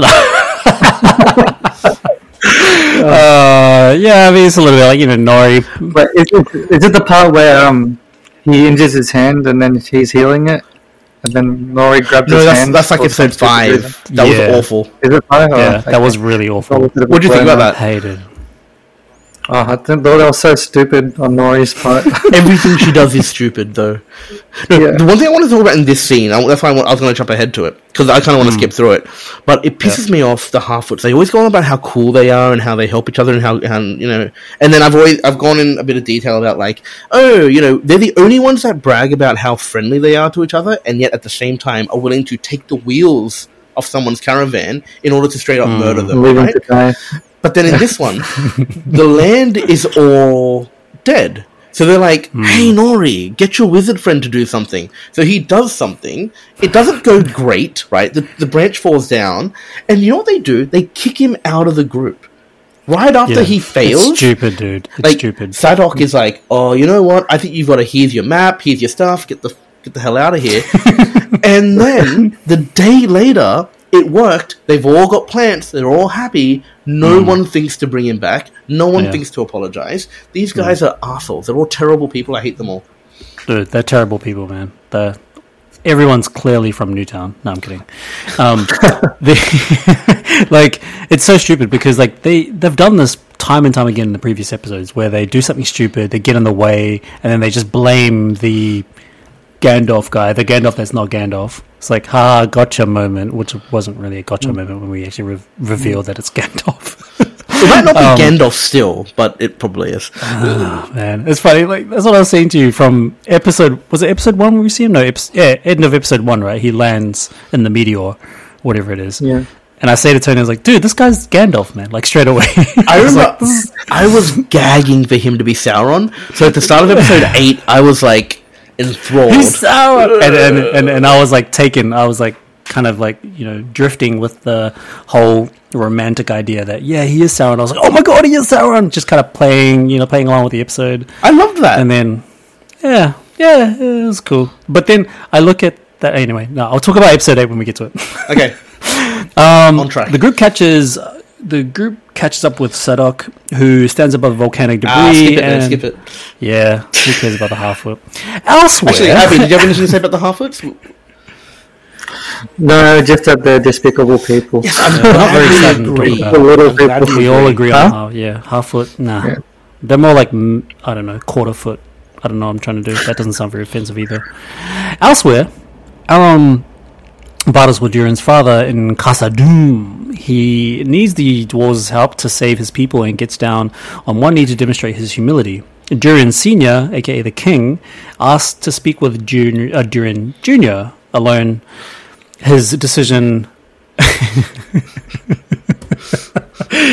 if beep them elves, uh, he doesn't want to risk dwarf lives to save elves. And this is this is actually the cool thing. Both me and Tony actually really enjoy this part of the series is the relationship between the dwarves and the elves, which is represented primarily between three people. Well, actually between two people, right? Durin Junior and um, Elrond. I think their relationship is awesome in this in this whole series. It's the best, most believable, best chemistry out of all the characters, and I love it.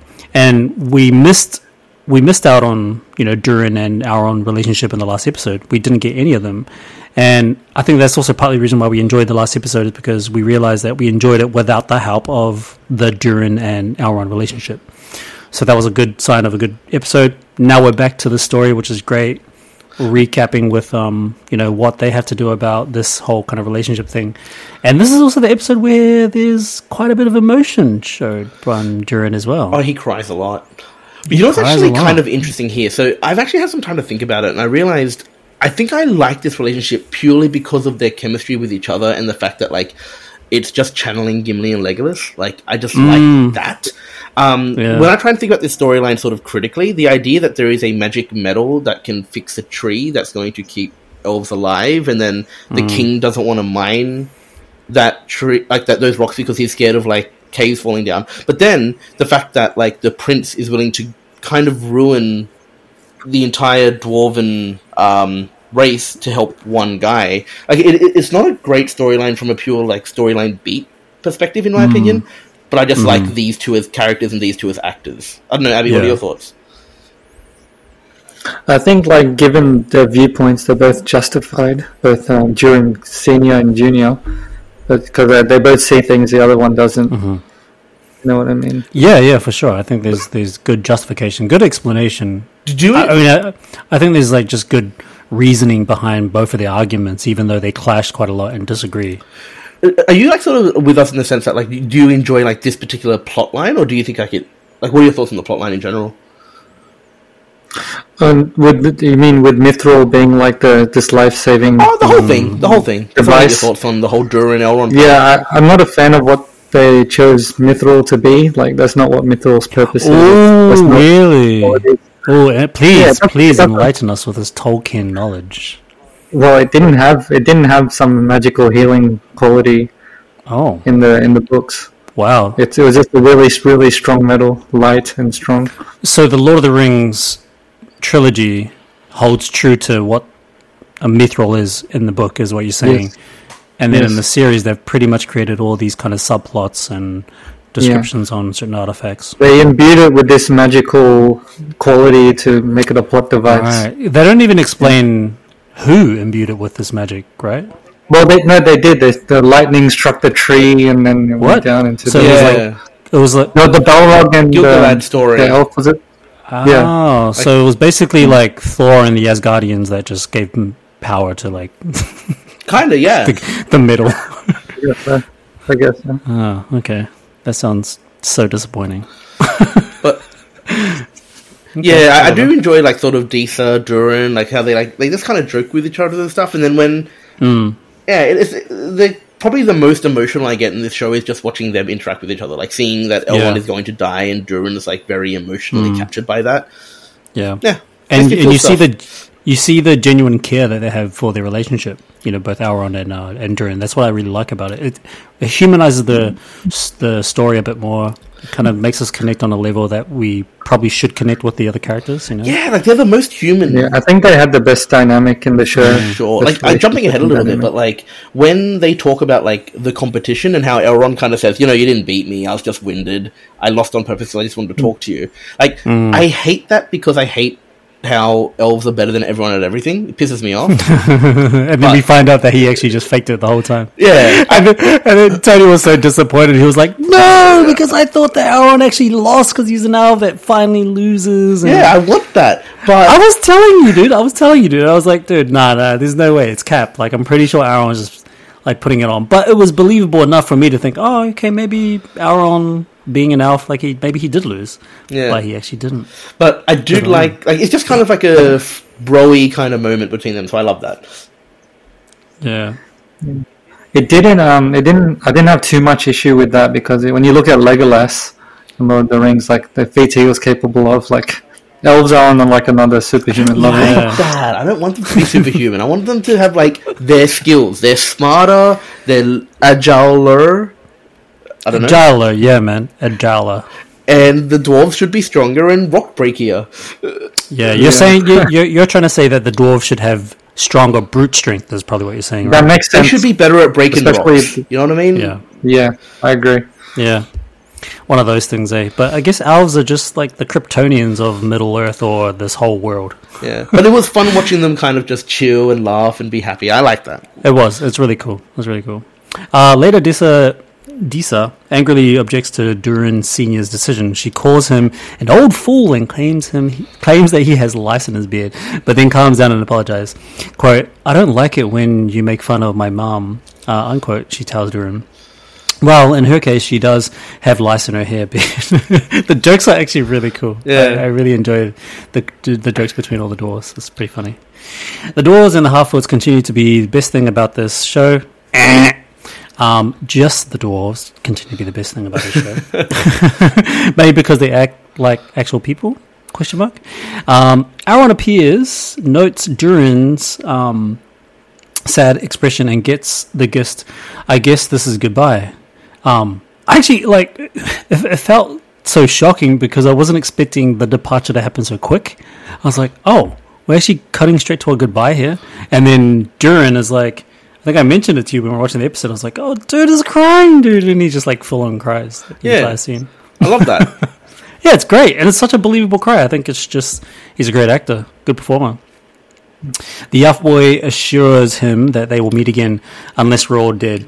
That is, it's funny because I mentioned, it's like, dude, the elf is not going to cry. Like, he's going to say something really poetic and philosophical and metaphorical or something, and that's his way of saying goodbye and that we'll meet again. And this whole kind of like altruistic send off that the elves always do. I, I kind of, I, I do like it sometimes. I don't like it all the time. Sometimes I'm like, really, dude, you're just going to have this like poem that you just flipped out. they they can't cry. They're like the non-emotional monsters of the world. So but he, do, he does show a little bit of emotion in this episode. he doesn't does Like, because he's like he shows it like not in front of Durin, but he shows it in front of somebody else. half Who was elven. Oh yeah. Hey, is that true? By the way, Ahbi, is that his character? What was that? sorry? Is Elrond in the books half elf, half human, or half? Yes. Oh, he is. Okay, cool. So, so they Yes. stuck to that. Yeah. Okay. So, is it in that this episode seven where Galadriel mentioned that Kel- um, Celeborn Yeah, had it's this one. her husband? Ah. Yeah, so that that's like another complete departure from the plot. Like Celeborn's alive, she's married to him. They actually have a daughter, which is actually El- Elrond's wife, Elrond's mother. Wait, Yeah, That would have. Galadriel, Oh god. Galadriel is Elrond's mother-in-law. So Elrond's like Oh, kind of a God. pedo in in Elfland. Is Elrond like a pedo? No. Because like Galadriel's like his age, and he's getting with her daughter. They're not the same age. She's way older. Yeah, like Galadriel's like super old. Like, how old is she here? Like maybe a thousand years or something. Elrond feels old too, I, I know in the, the Lord of the Rings timeline, she's about 3,000 or something then. and Elrond's like a thousand or something. yeah, I think Elrond's 2,000. Oh, so they're like a thousand years different. No, Okay, that's normal. What's one thousand year difference really? Actually, no, I think I think Arwen was 2,000. Okay, Arwen? Yeah. Oh, uh, Liv Tyler's character. but Elrond is Yeah. Arwen's dad. Yeah, so he must be older than. Okay, that's Oh weird. yeah, I totally forgot that. Yeah, Elrond has a daughter, Arwen. Yeah, Arwen. oh jeez, there's just too many things going on. Um, uh, we cut to Elrond is amazing at um, guilting people into following his will. He leaves head down, casting a sorrowful glance over his shoulder in a good measure. Durin tosses the mithril aside, and the rock lands next to the Elrond's uh, rotted leaf, and instantly the black goo subsides. Oh shit! He says. That's what he actually said, right? I think. Oh shit!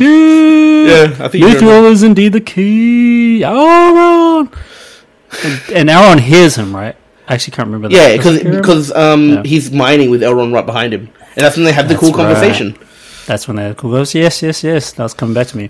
Uh, we cut back to Blenladriel uh, and Co. continuing their search for survivors. I can't tell how big this group is. Last week's battle was a small skirmish, but we saw a good number of people die. You'd think the volcano would have wiped out more of them, but there are Yeah. quite a few of them moving about in the forest. This is kind of one of those things where I can imagine like the shooting schedule would have been like, hey, we need extras. We need like 40 extras on this day. We need 60 on this day. We need 20 on this day. And it might have been a kerfuffle to kind of get the schedules accurate. And they would have just, they would have just thrown the extras in the back. You're like, hey, yeah, that's about that much, whatever. Yeah, I think that's, because I noticed that, dude. I, I noticed in the episode, I was like, what? I thought there was heaps of people that died, like in, in the rubble and shit. And how is there so many people just walking through the forest? Like, where did they all come from? Uh, did you notice that? No. no, not really. I, I, was just like, I don't remember at all. Like how many? I, I just kind of brought it. I just brought it down to the fact that, uh, uh, you know what, they- they just would have had extras all in one week, you know, and they the shooting the shooting schedules probably would have been super tight. Um, and they would have just said, "Here, we'll just chuck extras this much in the scene," and the director probably wouldn't I- have paid attention. I bought into it. I was like, oh, you know, we had a lot of people dead off screen, can't see them, not really part of it. People on screen, some alive. Okay, like, oh, cool, we got survivors. There we go. There we go. Um, Queen, Regent, and Valandil are, are also alive and deliver some bad news to Elendil. And Isildur is dead. I mean, he well, he's not really dead. We know that. Um, I, this was the part where I thought it was a little bit dis- disappointing because we don't see Isildur like forever now. We don't see him in this episode. We don't see him in episode eight. And I'm kind of like, did oh, you really? want more Isildur in your life? Because I didn't have that feeling. I don't know. I, I, I just think the way he kind of exits season one, it felt completely unfinished. Because I, I think they're But- trying. I mean, it's really weird that they do this because we know he's alive. But like, I think they mm. tried to sell. The Mm. It's fact- again that thing that Ahbi was saying before. It's like very contrived storytelling. Yeah, they're trying to sell the fact that he's dead. I think without showing it. But yeah. Yeah, they're trying to copy the the Aragorn storyline um, where he disappears. Oh, where he dies, where he supposedly dies in the Two He goes Towers. over the yeah. cliff. Yeah. By the Warg Rider. oh yeah, he falls off the edge. I remember that now. Oh man, Bro. great Good movie, that one. Love yeah, it. number two, Love the best it. one. Love it. Best one. Ah, ah, ah, ah, ah, ah. Hold your tongue. No. um, Galadriel and Theo have separated from the group and searched for other survivors. How did everyone get so separated? They were partying together moments before the big explosion, but somehow the massive group of Southlanders has splintered into various factions and spread out all over the land. Theo wants to be a soldier, and Galadriel gives him her sword. Whoa, he says, hoping this weapon doesn't require blood to activate. Uh, back with Queen Regent, she pesters Elendil with um, unending questions. Are we there yet?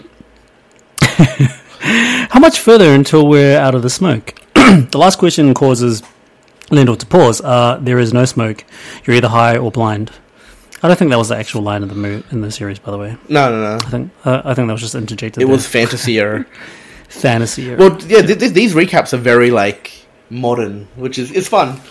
It's modern. Yeah, It's I like them. modern recap. Um, back with the Harfoots. Uh, maybe we'll skip the Harfoots. Yeah. Wait, let me see what he says. yeah, Sadoc tells him to leave. We, we've covered that. yeah, we've covered that. I mean, S- Sadoc is a bit of a bitch, and I, I'm kind of glad that he died. Really? Ah, are you, he?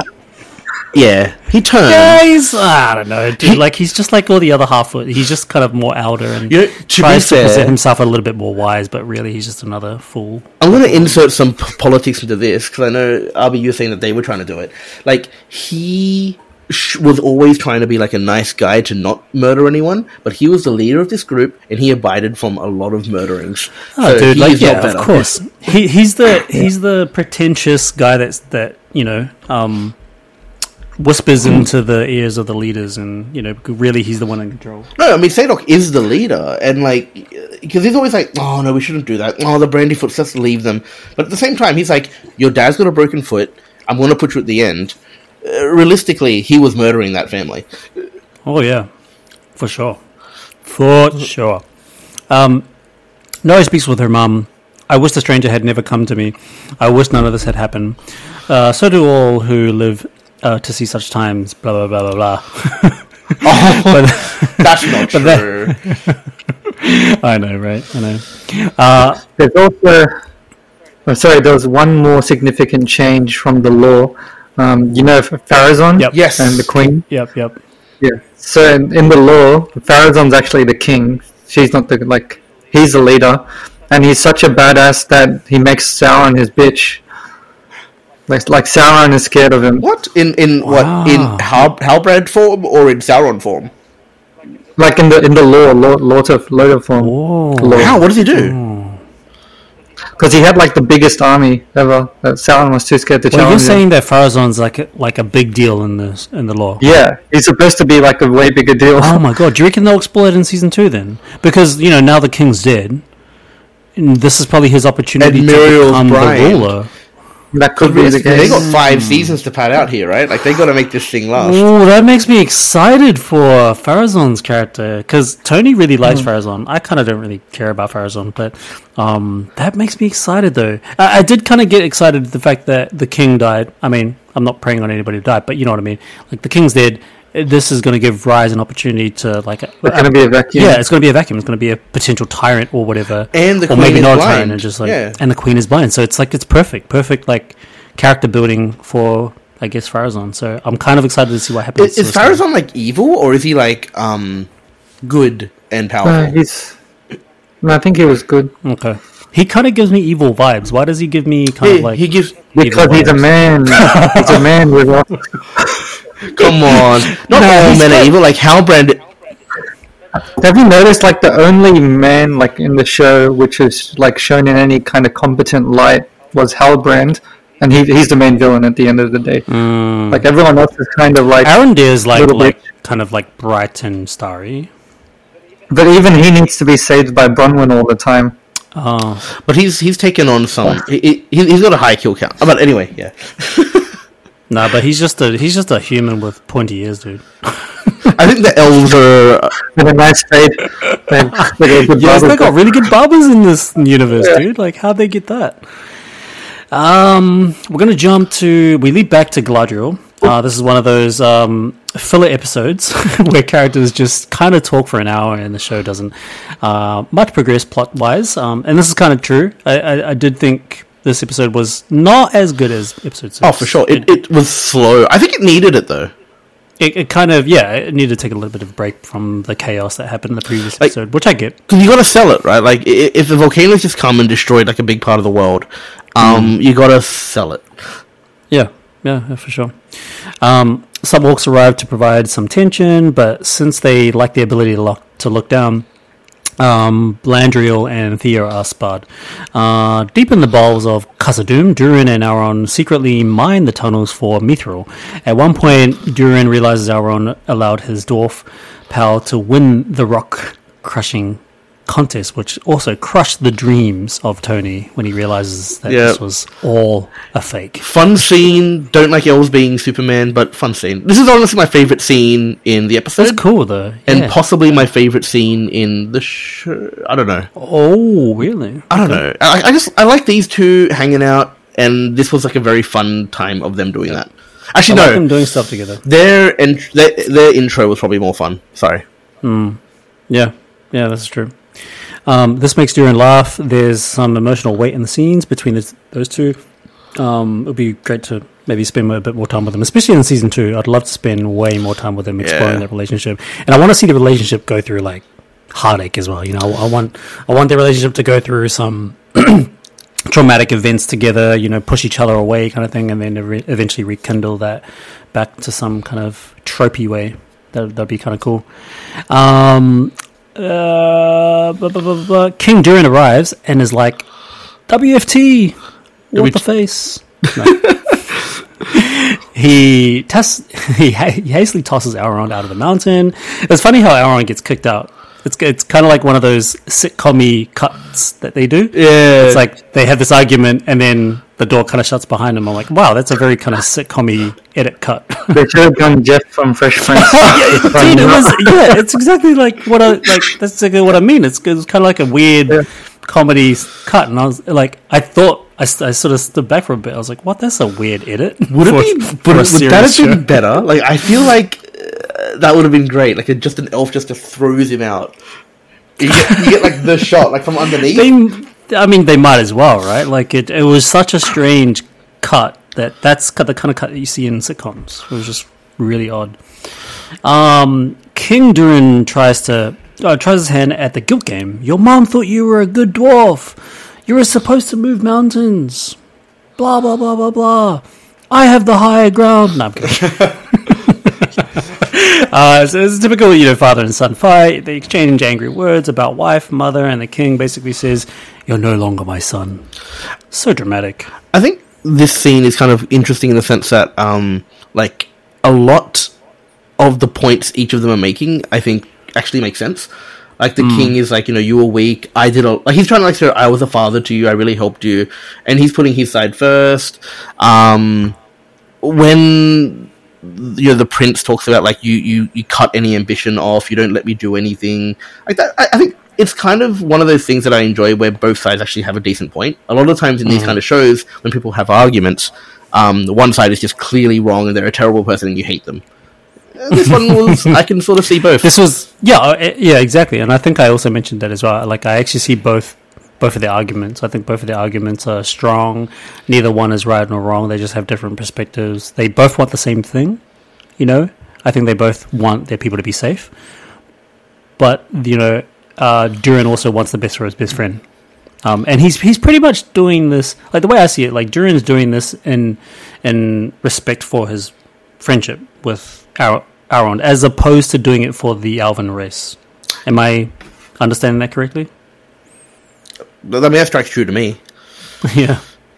What do you think, Ahbi? Like, it- it's like, is that what you get from this relationship? Do you think Durin is doing this more in spite of, uh, um, you know, his relationship with Elrond, or he's actually doing it for the elves? Well, I'd say they're one and the same thing because if he's trying to support Elrond and Elrond's tr- trying to support the elves, then it's kind of the A equals B equals C kind of thing. But he, Yes, yes. But if Elrond died by a knife, then he doesn't care about Mithril anymore. I bet. Depends on the knife, man. It depends if it's from Valinor. No. Oh yeah, yeah. Um, later, Poppy wanders down a river and spots a massive footprint. Eminem and his followers are nearby. They're calling him Eminem too. That's fantastic. oh, there's a few ones. There's a few. There's feminine. Feminine. That's Slim Lady. Oh gosh, Slim Lady. Actually, Dude, like, uh, yeah. I didn't know what to call him. Like, uh, you call him the witches. I was going to call him the witches, but now you're calling him. I know, but I'm like, like this, this, this person is pretty androgynous. You know, You got- like this person looks more female than dude to me. Yeah. Well, she's got a rack. Yeah, she does have a rack, right? Like, was I seeing? Like, if I think about it, it's like, yeah, I'm pretty sure she had boobs. Anyway, Yeah. Eminem and his followers are nearby, presumably tracking the stranger. They touch the stranger's regrown tree and catches scent. Nori tries to steer them away in another direction, but they instead burn the holy shit out of the Halfwits wagons and belongings. So I guess they're all get left behind, right? Yeah. They don't have any stuff. But you know what's actually funny? I remember when we were watching this with you, you're like, finally, they're in danger. I was just like, holy shit. I know. It's like great, great, bringing them some danger. But then the disappointing thing is that like Eminem and his posse, they they don't even do anything that much. Like they just kind of do that, and that's about it. I mean, they burn the village, Yeah, and then they're not trying to it. kill them, I guess. They're trying to just. Nah, they're a bunch of weirdos. By the way, Ahbi, who are these people in the books? I don't know. Oh, they're just made up characters. I don't know. They could be. It's like I said. It's been a long time since I've gone this far back. I guess I, I'd totally believe the idea that they are made up characters just to kind of have this contrived subplot of making us believe that Sauron is actually Gandalf and Gandalf is not mm. Gandalf and blah blah blah, but really it's not. Yeah. It's kind of yeah. I mean, they kind of look cool though. I mean, like the like Eminem kind of looks cool. Looks super creepy. Looks like Satan from Passion of the Christ as well. I was You know? quite excited about them because they look creepy and they do cool stuff. They look creepy, yeah, yeah. But that, but then like that's kind of it. Like they don't actually do anything more than No, that. to be fair, when they say, you know, we've been waiting for you a long time, Lord Sauron, they did some cool. Like that was cool. That was a cool thing. Oh, yeah. ended up being a That twist, kind of- but mm. it got me excited. Yeah. Uh, back with Elendil, the orange filter has been removed, which means we're out of the fire. Elendil tries to steadily uh, steady Isildur's horse, but uh, the horse won't listen anymore. So they set the animal free. I never would have pulled the elf on board, Elendil says with a straight face. Speaking of which, Blandra and Theo arrive at the camp. We get some Game of Thrones ish post war surgical scenes for reasons. I guess it's a family show, but it's not really a family show. And it's kind of true because, you know, episode 1 to 5 is like pretty PG, actually close to being G. And then all of a sudden we get to episode 6 and 7, it's like, oh, dude, it's like Walking Dead. Oh yeah, it's a lot of gross stuff in this episode. Super, Not super as much gross in the last one, but like yeah. Um, Theo searches the corpse for his mom and event- eventually finds her still adorned in her trusty blue apron. Adore Arondir is there too. Uh, you know the whole classic, like all the all the hero characters kind of appear slowly in the background and blah blah blah blah. And I he's was got- like, this is cheesy. He accepts his we should move stepdad now. I'm very happy about that. His surrogate stepdad.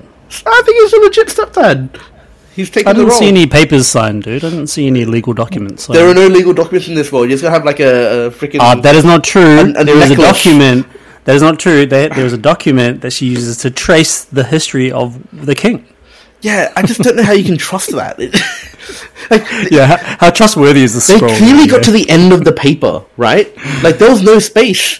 Conceivably, it could have gone like another ten Are you, generations. are you saying Halbrand could have had a strong argument to be like, dude, like they ran out of paper, man? Yeah, yeah. Like there's, there's a line going down, and they just ran out. You know, the guy on this job moved companies. Yeah, and they ran out of ink, dude, and it takes a long time to get ink from the rocks. Come on. Um, well, not really. Queen Regent dresses like a ninja turtle and sits atop. Actually, like she she looked a little bit more like uh, Sandra Bullock from um, what's that movie? But yeah, You know what I find so weird about this? When she first finds out she's blind, she's like, "Don't tell anyone. No one needs to know." And she's trying really hard to hide it. And then straight away, blindfold. Like, is she hiding it or not? I don't get that. she probably doesn't know she's got the blindfold on. uh, but I mean, uh, honestly, this whole blindfold thing, this whole Queen Regent being blind thing, I, it's so lame to me. I, I, It'd be funny, like, if she left the blindfold on for like ages, but her vision recovered, but she couldn't tell because she had the blindfold on. it's like season two, dude. They opened up episode one with her just like realizing that oh, she's actually got her sight back. Is it kind of like The Simpsons? You know, when like Homer's holding on to the the can, and it's like, "Are you still holding on?" And he's like, "Yeah." Uh, I can imagine that she takes off. It's like, "You could have taken this off like six months ago." You're already healed. What are you doing still with it on? She's like, "Oh."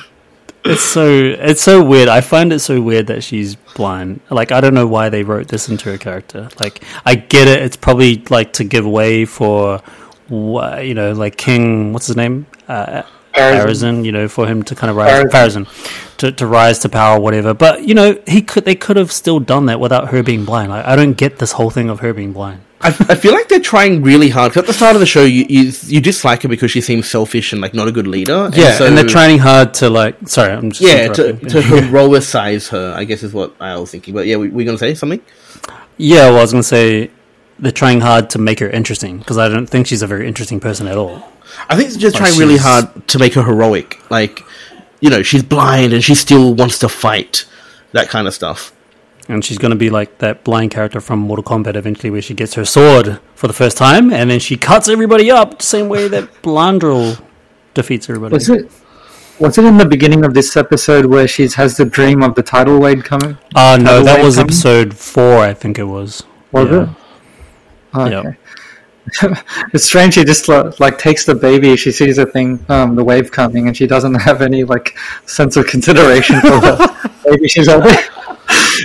She doesn't care, dude. She just wants to take Yeah, the baby with her. Um, Yeah.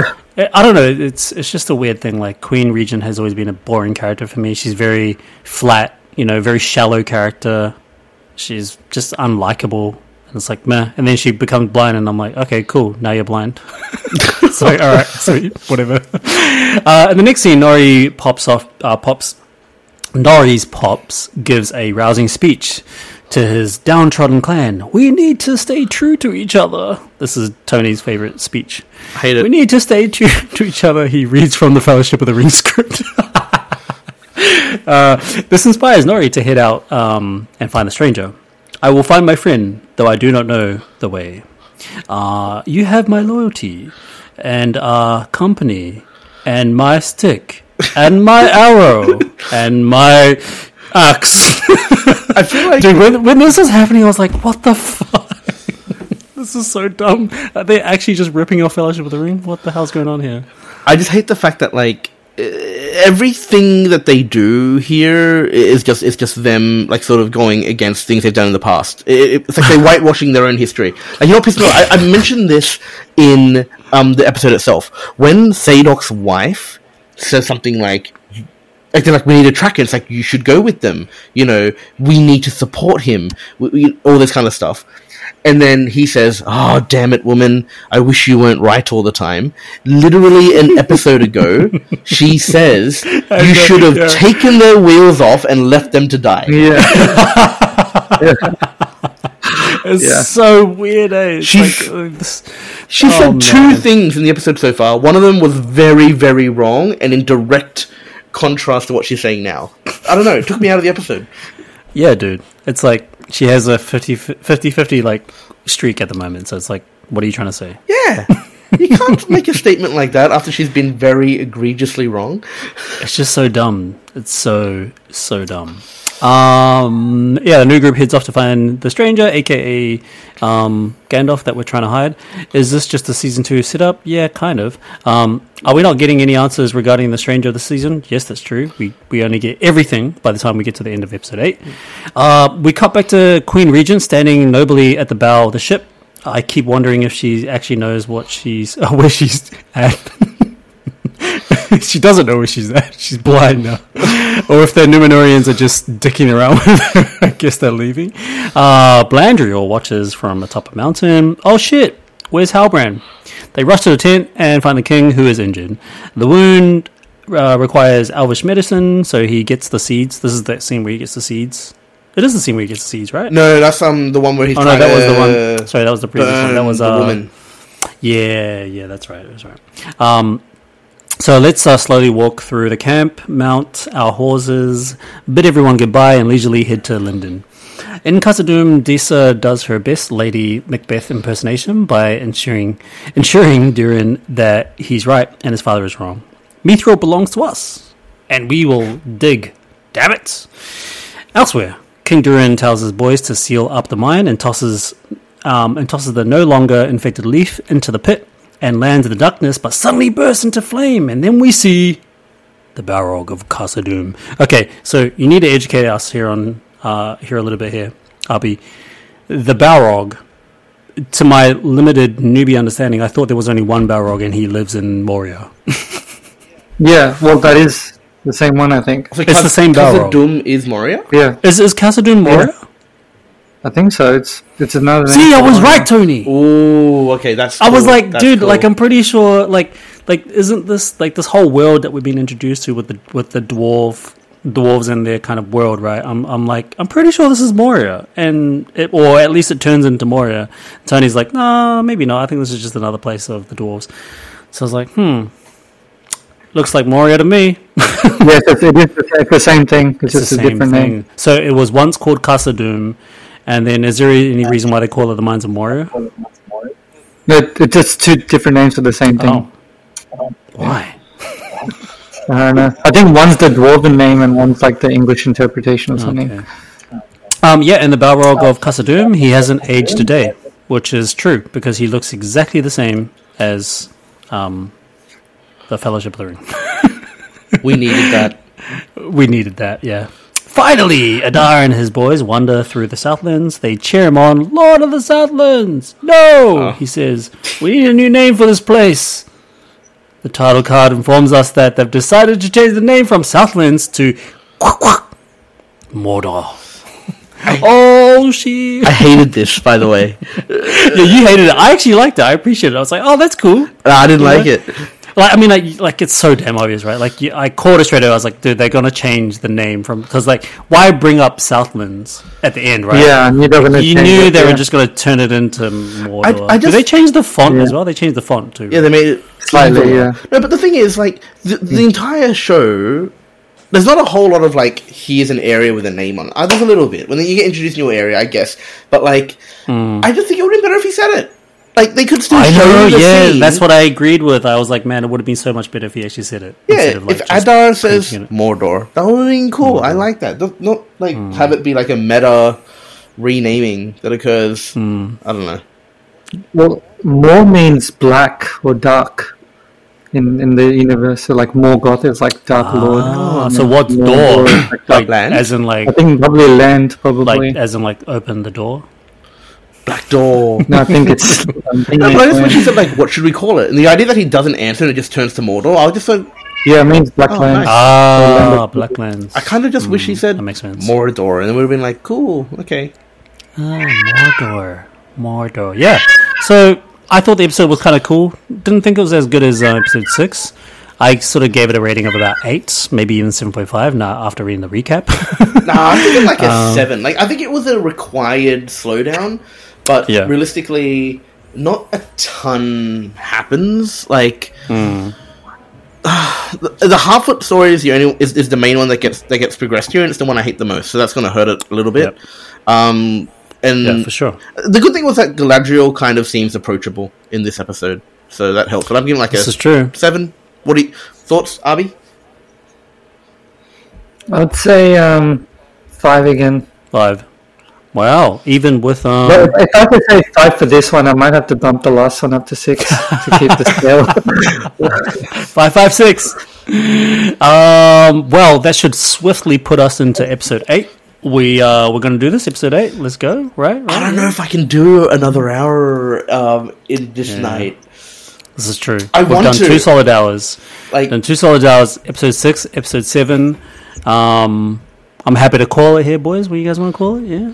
I want to do eight, but I, I can't do it today. Unfortunately, I didn't expect Yeah. us to take two hours for the first two. I thought it was going to be like two hours for all three. In which case, I could have pulled that off. Yeah, we tried. We tried. So much reading in the recap. But however, episode six and episode seven, um, best out of the series so far, as far as we're concerned, because we haven't got up to eight yet. Um, Well- the rest of the series has kind of been. eh. Yeah, I mean, the spoiler alert, I guess for for whatever. I, I don't think eight's actually better than six. Like eight, you learn a lot, but like there's a lot of like dicking around with the rings. There's a lot of like just nothing happening for a while. The the biggest problem I have with episode eight. I mean, I might as well just say it because you said something about episode eight, so I might as well say something as well.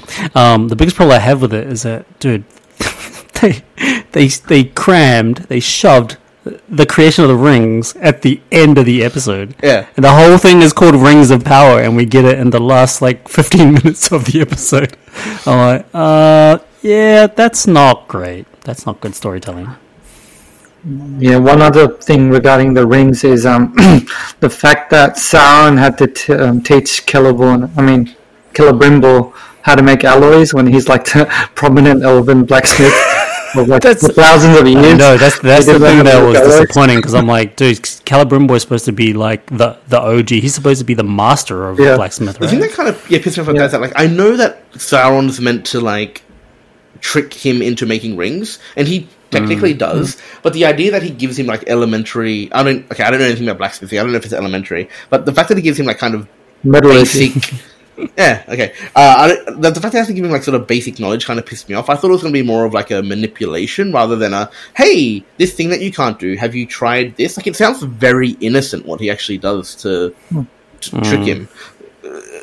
Yeah, Yeah. it's it's it's very kind of innocent and sinister and almost like you know very calculated. Like he's he's a, he's a little bit sociopathic. It's kind of like oh, I I mean he's a good actor. That guy. It just comes guy. across as helpful. Like I, I really thought that it was going to be more sinister. It just comes. I across think as I helpful. think I think that's how I felt when I first watched it. But I, I rewatched the episode today, and I was like, oh man, he he actually is pretty dodgy. Like the way he appears in the bedroom, I'm like, you went from being super injured, and now you seem to be okay. And and he's just like creeping around the bedroom, and I'm like, huh? So it's a bit weird. Ah. Yeah, he does the rewatch disarm it. By saying the Celebrimbor. And he's like, oh yeah, he just kind of Yeah. knows about me. and then he has all these like crazy ideas and suggestions straight off the bat. I'm like, oh, that's like super dodgy. okay, but so we're calling it a seven seven five seven seven five. Seven oh no, what did I say? I said eight, eight point five for episode six, um, seven point five for uh, episode seven. Yeah, nice.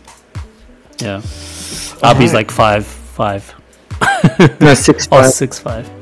Yes, we got one up. you go. There you go. We got up. All right, boys. We'll um we'll call that a night. Thank you, thank you to Arby for showing up on the podcast, man. I appreciate you being My here. My pleasure. Happy to be here. Yeah, man. We need a resident expert of Tolkien because we just talk shit about. Oh yeah, we don't know what we're talking Uh, about. I, don't, I don't feel comfortable with that title. I'm not an Yeah, you're, you're doing um, much better than us, so Hey, we'll just call you the You're resident the yeah, exactly. You're the expert in the room. Okay. in the room. Um, and Tony, thanks for coming. Oh, always great series. Great series, man. That's how we're gonna title you, Tony, the love that the guy that loves the great series. um, all right, thank you everybody for listening. Uh, make sure you check out our socials in the show notes. Um, click the notification button so then you know when the next one drops. All right, bye everybody.